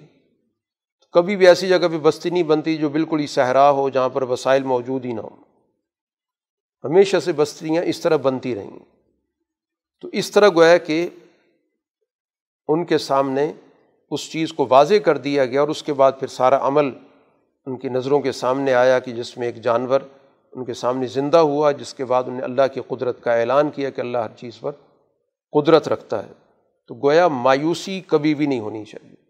سوسائٹی کتنی ہی پست ہو جائے، بیٹھ جائے، تو اس سوسائٹی کے اندر اگر کچھ رمق موجود ہے، جیسے یہاں پر بات کی گئی کہ اس کے معاشی وسائل اس کے اندر پائے جاتے ہیں، تو پھر وہ سوسائٹی کھڑی ہو سکتی ہے۔ اس کے لیے ظاہر جد وجہد جو بھی اختیار کی جائے گی، وہ کامیاب ہوگی۔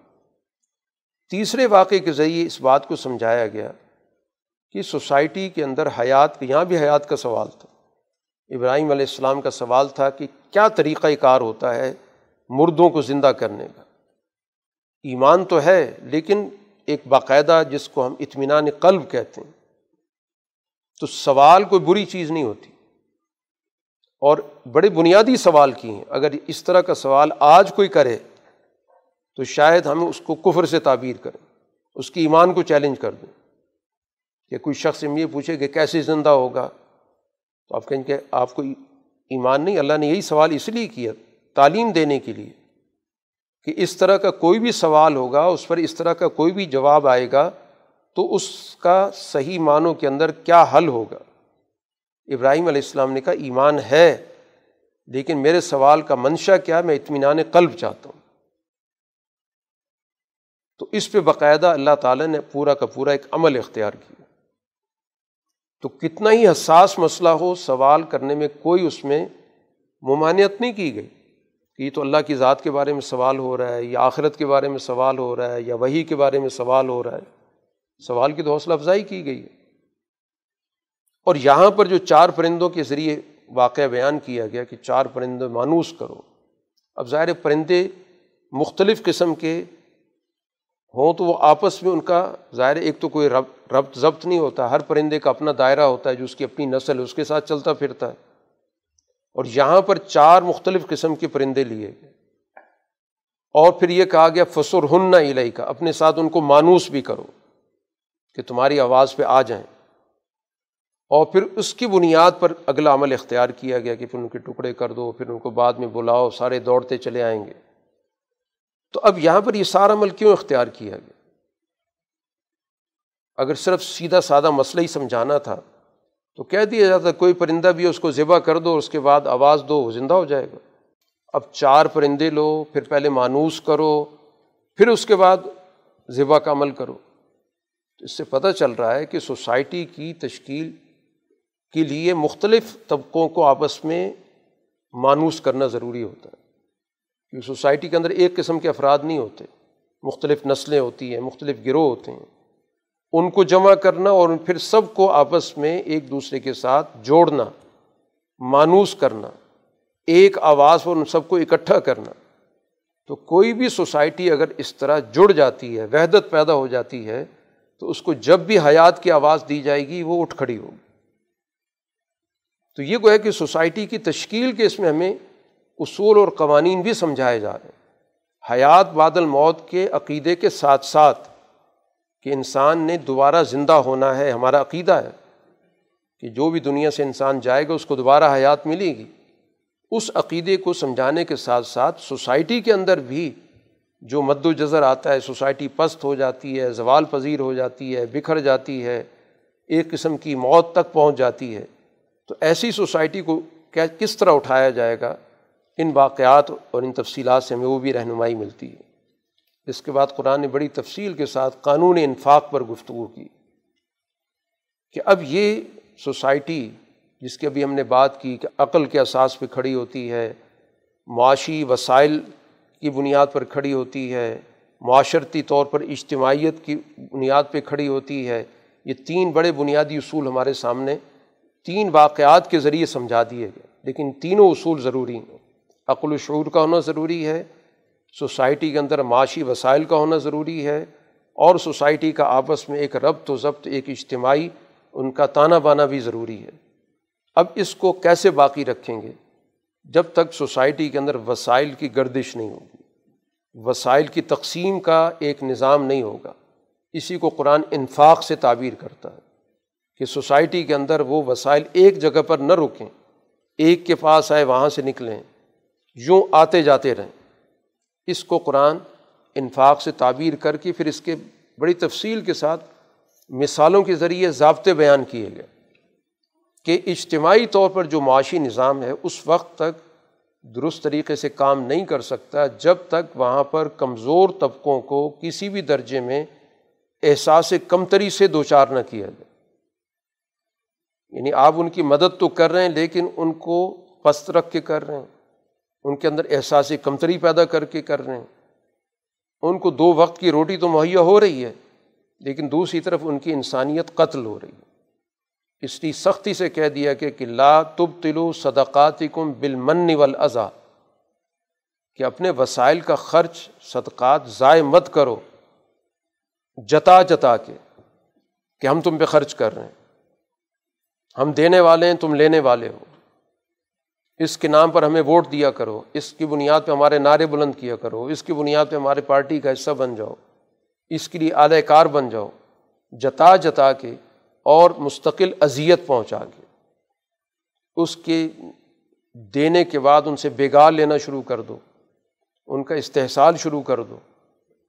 اور پھر برسر عام اس کا چرچا کر کے ریا کاری کر کے لوگوں کو ان کی غربت کا باقاعدہ احساس دلا کر یہ وہ چیزیں جس سے سوسائٹی کے اندر کبھی بھی معیشت ترقی نہیں کر سکتی۔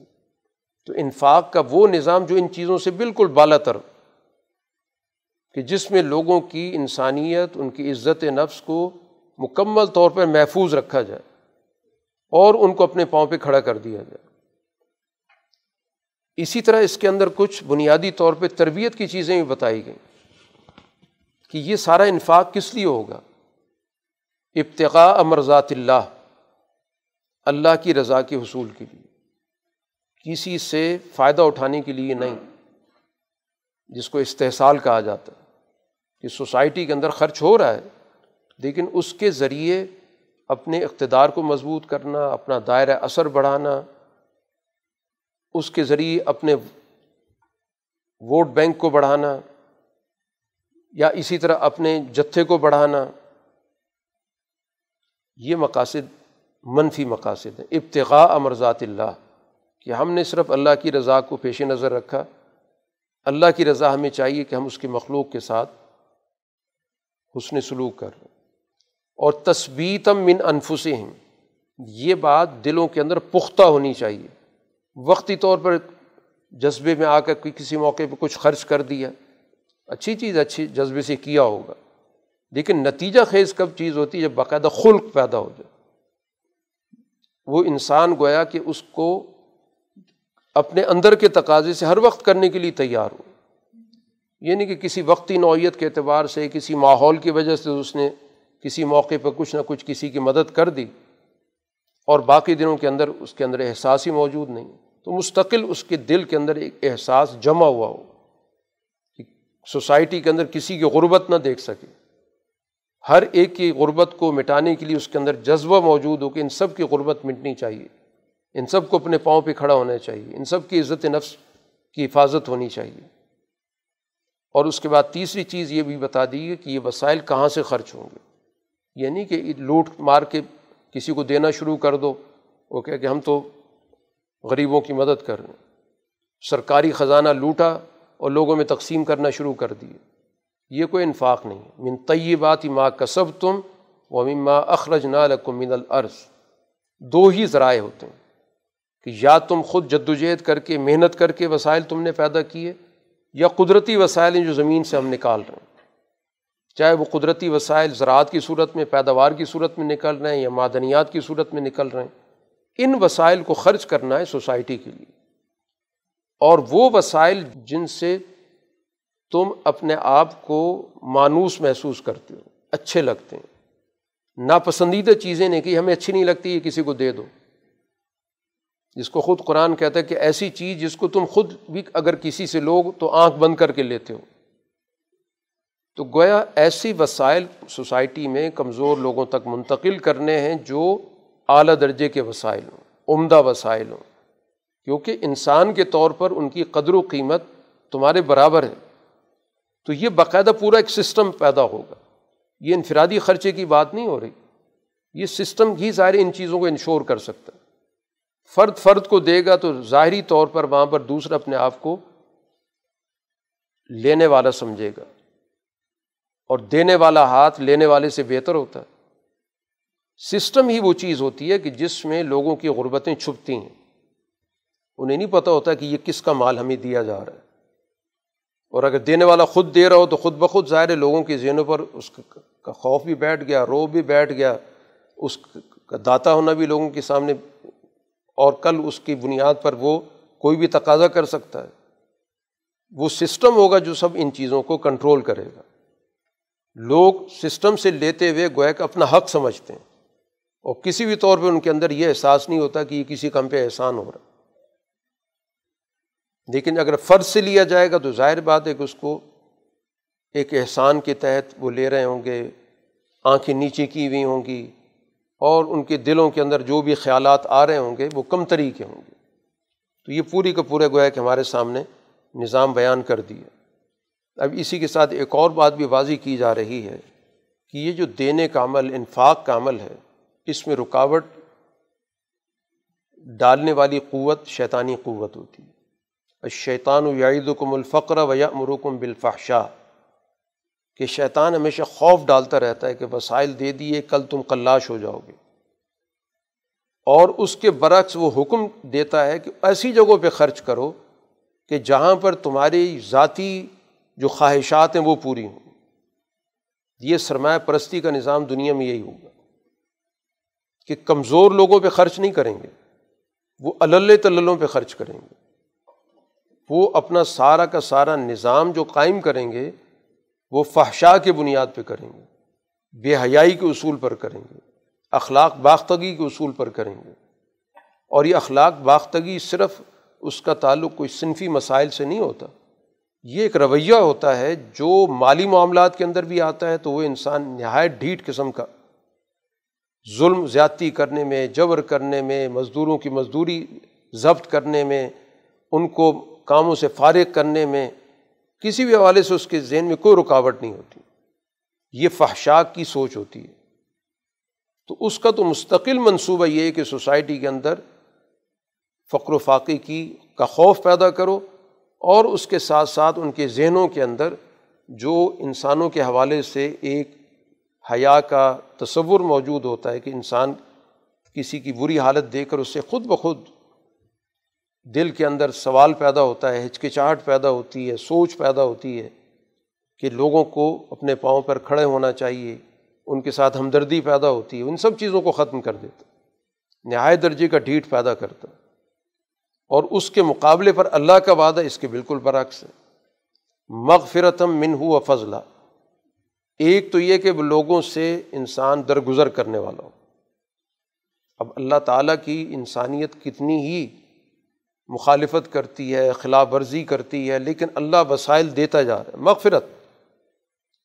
وہ دیتا رہتا ہے، وہ کبھی حساب کتاب نہیں کرتا کہ یہ تو میری بات نہیں مانتے، ان کے، ان کا حقہ پانی بند کر اسی طرح جو ایمان والی جماعت ہے، وہ بھی اسی طرح کام کرتی کہ وہ یہ فرق نہیں کرتی ہے کہ یہ ایمان والا ہے، یہ کفر والا ہے۔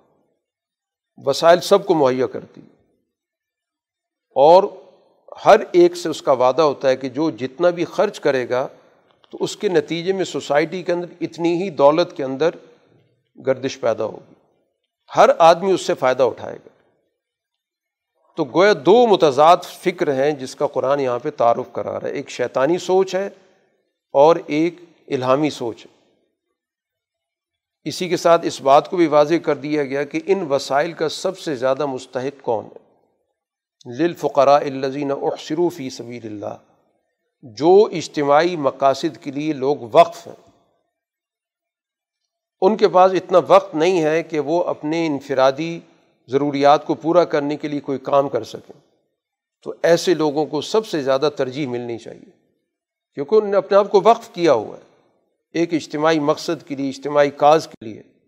اس لیے نہ وہ کوئی کاروبار کر پا رہے ہیں، کیونکہ سارا وقت ان کاموں میں صرف ہو رہا ہے۔ کوئی تعلیم و تربیت میں مصروف ہے، کوئی لوگوں کے حوالے سے رفائی کاموں کو منظم کرنے میں مینجمنٹ کے اندر مصروف ہے۔ تو اب اس طرح کے جو افراد ہیں، یہ سب سے زیادہ اس بات کا حق رکھتے ہیں کہ ان کو وسائل دیے جائیں۔ کیونکہ یہ مانگنے والے لوگ نہیں ہوتے۔ یہ تو اپنے آپ کو ظاہر یہی کرتے ہیں کہ ہمیں کسی کی کوئی ضرورت نہیں۔ یحسب و الجاہل و اغنیا امینت تعفف کہ بظاہر لگتا ہے کہ ان کو تو کسی چیز کی ضرورت نہیں ہے۔ لیکن جب انسان غور کرتا ہے کہ ان کی تو مصروفیت ساری کی ساری اجتماعی مقاصد کے لیے ہے، یہ تو اپنے کوئی انفرادی کام کاج بھی نہیں کرتے۔ تو اس لیے پھر اس سسٹم کی ذمہ داری ہوتی ہے کہ ان سب کی ضروریات کو پورا کرے۔ اس انفاق کے مقابلے پر ایک اور چیز ہے جس کو قانون ربا کہا گیا۔ قرآن نے بڑی تفصیل کے ساتھ کہا کہ ربا کا مطلب ہوتا ہے کہ وسائل خرچ کر کے مزید وسائل کو کھینچنا۔ اس میں مزید غربت پیدا ہوتی ہے۔ وسائل زیادہ سے زیادہ چند افراد کے ہاتھوں میں جمع ہو جاتے ہیں اور اکثریت محروم سے محروم تر ہوتی چلی جاتی ہے۔ قرآن کہتا ہے یم حق اللہ الربا و یورب صدقات کہ ربا سے سوسائٹی کے اندر ہمیشہ غربت پھیلتی چلی جاتی ہے۔ وہ معاشرہ قلاش سے قلاش تر ہوتا چلا جاتا ہے۔ کیونکہ دولت چند ہاتھوں میں سمٹتی چلی جاتی ہے۔ اکثریت محروم رہ جاتی ہے۔ اور اس کے مقابلے پر پورا جو نظام ہے، انفاق کا، صدقات کا، اس سے سوسائٹی کے اندر لوگوں کی غربت ختم ہوتی ہے، لوگوں کی قوت خرید بہتر ہو جاتی ہے۔ اگر اس چیز پہ کوئی غور کرے کہ اگر آپ سوسائٹی کی قوت خرید بہتر کر دیں گے تو پوری سوسائٹی کے اندر بہت سارے کاروبار چل پڑیں گے۔ بہت سارے شعبے کام کرنے لگ جائیں گے۔ اور اگر لوگوں کی قوت خرید کم کر دیں، تو نتیجہ یہ نکلے گا کہ سوائے چند افراد کی اکثریت تو محروم ہو جائے گی۔ سوسائٹی کے اندر کاروبار مزید سکڑ جائے گا۔ تو اب انفاق کرنے سے چیز جاتی نہیں ہے۔ وہ گئی جن ہاتھوں میں ان کے اندر ظاہر اپنی ضروریات کو پورا کرنے کے لیے انہیں مارکیٹ میں آنا ہے۔ مارکیٹ میں وہ خرچ کریں گے، اپنے اشیا لیں گے۔ جو اشیا بنانے والے ہیں، وہ اشیا بنانے کی طرف توجہ دیں گے۔ یوں گویا کہ پورا کا پورا ایک سرکل چل پڑتا ہے۔ اس طرح گویا وجرب صدقات جو اللہ تعالیٰ صدقات کی پرورش کرتا ہے، تو وہ عملاً پرورش اس دنیا کے اندر نظر آتی ہے۔ کہ سوسائٹی کے اندر جتنے لوگ بھی خرچ کرنے کی صلاحیت کے دائرے میں آتے چلے جائیں گے، اس کے نتیجے میں وہ جہاں خرچ کریں گے، وہاں پر چیزیں بننی شروع ہو جائیں گی۔ جہاں بن رہی ہوں گی، وہاں پر ظاہر ہے کہ لوگوں کی ضروریات پوری ہونے لگ جائیں گی۔ اس طرح گویا کہ پوری کی پوری سوسائٹی کے اندر انفاق اور صدقات کے نظام کے ذریعے لوگوں کے معاشی حالات بھی بہتر ہوں گے اور مجموعی طور پر سوسائٹی معاشی ترقی بھی کرے گی۔ اور ربا کے اندر وسائل سکڑتے جائیں گے، سکڑتے جائیں گے، سکڑتے جائیں گے۔ حتیٰ کہ وہ افراد جن کے پاس وسائل ہوتے ہیں، وہ ایک دوسرے کو فتح کرنے لگ جاتے ہیں۔ کئی کاروبار آپس میں ضم ہو جاتے ہیں۔ ایک بڑی کمپنی چھوٹی کمپنیوں کو اپنے اندر ہضم کر لیتی ہے۔ یہ اس کے نتائج ہم دنیا کے اندر دیکھ رہے ہیں کہ ایک بڑا جوائنٹ وینچر بن جاتا ہے۔ یہ سارے نتائج ہیں ربا کے۔ جبکہ اس کے مقابلے پر دین یہ چاہتا ہے کہ کاروبار فروغ پائے، زیادہ سے زیادہ افراد اس میں شریک ہوں، ان کا عمل دخل ہو۔ بجائے اس کے کہ ایک بڑا سانپ سب کو لپیٹ لے، سوسائٹی کے اندر ہر آدمی کو کام کرنے کا موقع ملے۔ تو یہ اسی صورت میں ہوگا کہ جب قانون انفاق کو پوری اسپرٹ کے ساتھ، پوری سسٹم کے ساتھ سوسائٹی میں نافذ کیا جائے گا۔ چونکہ لین دین کی بات ہو رہی تھی، قرآن حکیم نے اس کی بھی تفصیلات بتا دیں کہ باقاعدہ چیزوں کو لکھنے کے عمل سے گزرنا چاہیے۔ یہ جو زبانی کلامی سسٹم چلتا ہے، اس سے مسائل پیدا ہو جاتے ہیں۔ اعتماد ختم ہو جاتا ہے، جھگڑے پیدا ہو جاتے ہیں، تنازعات وجود میں آ جاتے ہیں۔ اس لیے قرآن اس دور میں، جس دور میں لکھنے والے گنے چنے لوگ تھے، اس دور میں یہ بات کر رہا ہے کہ کوئی بھی کاروبار کرو، اس کو لکھ لیا کرو، چاہے چھوٹا ہو یا بڑا، اور پھر باقاعدہ اس پہ گواہ مقرر کرو۔ تو ہر لحاظ سے گویا اپنے معاملات کو فول پروف بناؤ، تاکہ کوئی جھگڑے نہ ہوں، تنازع نہ ہوں، کسی کمزور آدمی کا حق نہ مارا جائے۔ حتیٰ کہ وہ آدمی اگر کوئی لکھوا نہیں سکتا، قرآن نے اس کا بھی کہا کہ اس کا بھی کوئی ذمہ دار آدمی عدل کے ساتھ اس کے معاملات بھی لکھوا دے۔ یا کمزور آدمی ہے، عقل کے لحاظ سے کمزور ہے۔ تمام کے حقوق کی حفاظت کی گئی۔ یہ جو آج دنیا دستاویزات کی بات کر رہی ہے، لکھت پڑھت کی بات کر رہی ہے قرآن اس دور میں کہہ رہا ہے، کاروباری معاملات کے حوالے سے تو خاص طور پہ اس نے کہہ دیا کہ ہر چیز کو ریکارڈ پہ آنا چاہیے۔ اور اگر کوئی چیز ایسے موقع پر سفر میں قرآن نے ذکر کیا، لکھت پڑھت کے وہاں پر وسائل موجود نہیں ہیں، جیسے اس دور کے اندر ظاہر ہے کہ لکھنے والا آدمی دستیاب نہیں ہے جس سے لکھوایا جا سکے، تو پھر رہن کا نظام دے دیا گیا۔ کہ کوئی نہ کوئی اعتماد کے لیے ایک آدمی جس سے کوئی لین دین کر رہا ہے، اسے پیسے لیے تو اپنی کوئی چیز اس کے پاس رکھ دے، رہن کے طور پر، گروی کے طور پہ تاکہ اسے تسلی رہے۔ تو گویا ایک اعتماد کا معاشی نظام وجود میں آنا بہت ضروری ہے۔ تبھی سوسائٹی کے اندر لوگ کاروبار کی طرف توجہ دیں گے، تجارت فروغ پائے گی اور سوسائٹی کے اندر لوگوں کی حقوق کی حفاظت ہوگی۔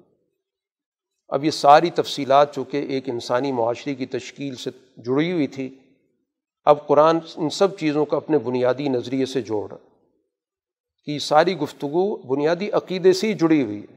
اسلام کا جو تصور ہے، وہ تقسیم کا نہیں کہ عقائد کچھ کہتے ہوں، معاملات کچھ ہوں، عبادات کا رخ کچھ ہو۔ یہ سارے گویا کے جڑے ہوئے ہیں اسی بنیادی نظریہ توحید سے۔ اور اس سوچ کے ساتھ کہ للہ ہی معافی سماواتی و معافی العرض کہ ہمارے پاس جو کچھ ہے، یہ امانت کے طور پر اصل ملکیت اسی ذات کی ہے، جو اللہ ہے، چاہے وہ آسمانوں کی چیزیں ہیں یا زمین کی چیزیں تو جب ہمارے ذہن کے اندر یہ تصور واضح ہوگا کہ ہم جس چیز کی بھی اختیار رکھتے ہیں تو امانت کے طور پہ رکھتے ہیں، ملکیت کے طور پہ تو رکھتے نہیں ہیں۔ تو خود بخود امانت کا جو احساس ہے انسان کو بہت سارے اصولوں کا اور ضابطوں کا پابند بنا دے گا۔ اسی حقیقت پر جو قرآن اپنے بنیادی نظام عقائد رکھتا ہے اس کا پورا تعارف کرا دیا گیا کہ اس پر خود رسول اللہ صلی اللہ علیہ وسلم ایمان رکھتے ہیں۔ جب لوگوں کو ایمان کی دعوت دے رہے ہیں تو سب سے اعلیٰ ایمان تو خود رسول کا ہوتا ہے۔ کبھی بھی رسول ایسا نہیں کرتا کہ لوگوں سے تقاضا کرتا ہو، خود نہ کرتا ہو۔ وہ ایمانیات تک میں سب سے پہلے اس کا اپنا ایمان ہوگا اور سب سے زیادہ اور سب سے زیادہ گہرا ایمان ہوگا۔ باقی لوگوں کو اس کے بعد ایمان کی دعوت دی جائے گی۔ اور وہ ایمان کا دائرہ بھی بڑا وسیع ہے۔ تمام ملائکہ پہ، تمام رسولوں پہ اس نظریے کے ساتھ کہ لا نفرق بین احدم رسولی ہم ان کے درمیان فرق بھی نہیں کرتے۔ یہ گویا کہ یہ دین وسعت کا تصور دیتا ہے۔ تمام انبیاء کو ماننا ہے بلا کسی تفریق کے۔ باقی فضیلت قرآن نے کہا کسی کو کسی پر دی گئی ہے۔ لیکن اس کے باوجود رسول اللہ صلی اللہ علیہ وسلم نے نام لے کر فضیلت بیان کرنے سے بھی روک دی۔ حالانکہ آپ کی فضیلت سب پہ مسلم ہے۔ سب کے آپ سردار ہیں۔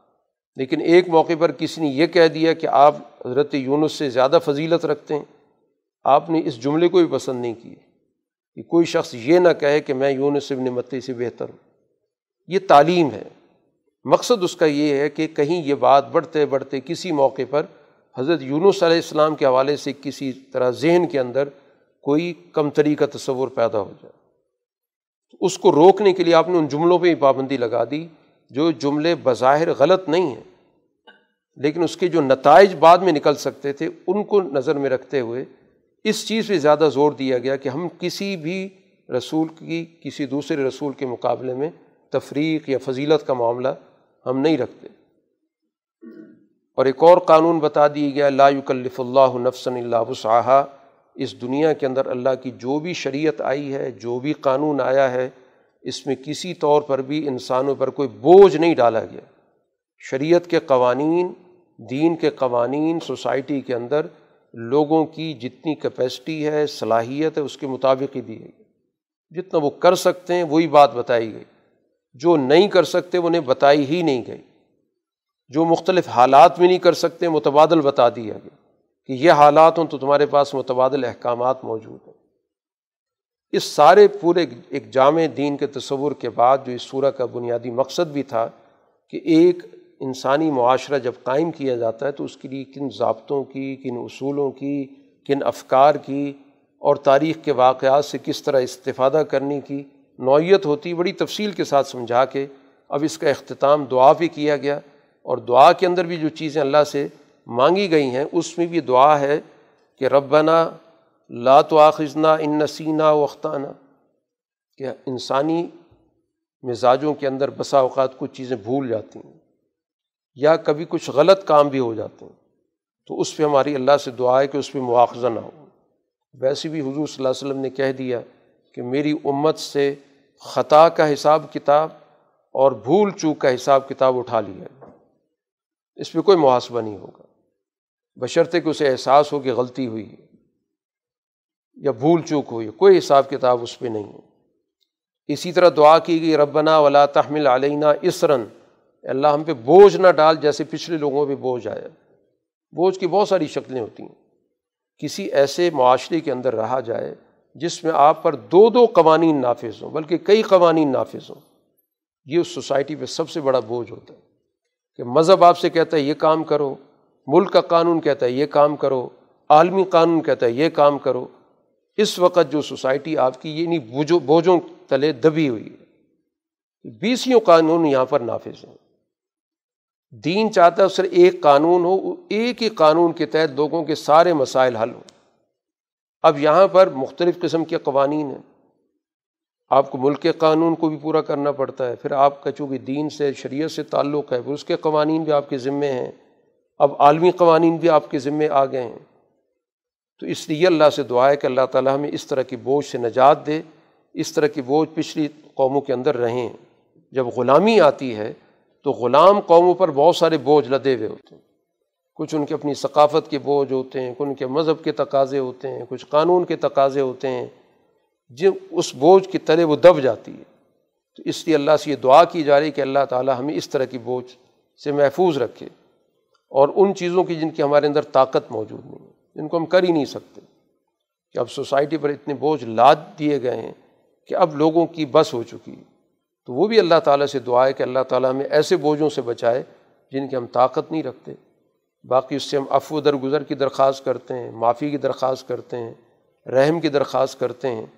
اور فنسر نہ القوم الکافی غلبے کی اللہ سے درخواست کرتے ہیں، دعا کرتے ہیں کہ ہمیں کافروں پر قرآن تعارف کرا چکا ہے کہ جو سچ کے منکر ہیں، حقائق کا انکار کرتے ہیں، معاشرے کے اندر ظلم کرتے ہیں، کیونکہ قرآن نے کہا بل کافرون ہم الظالمون۔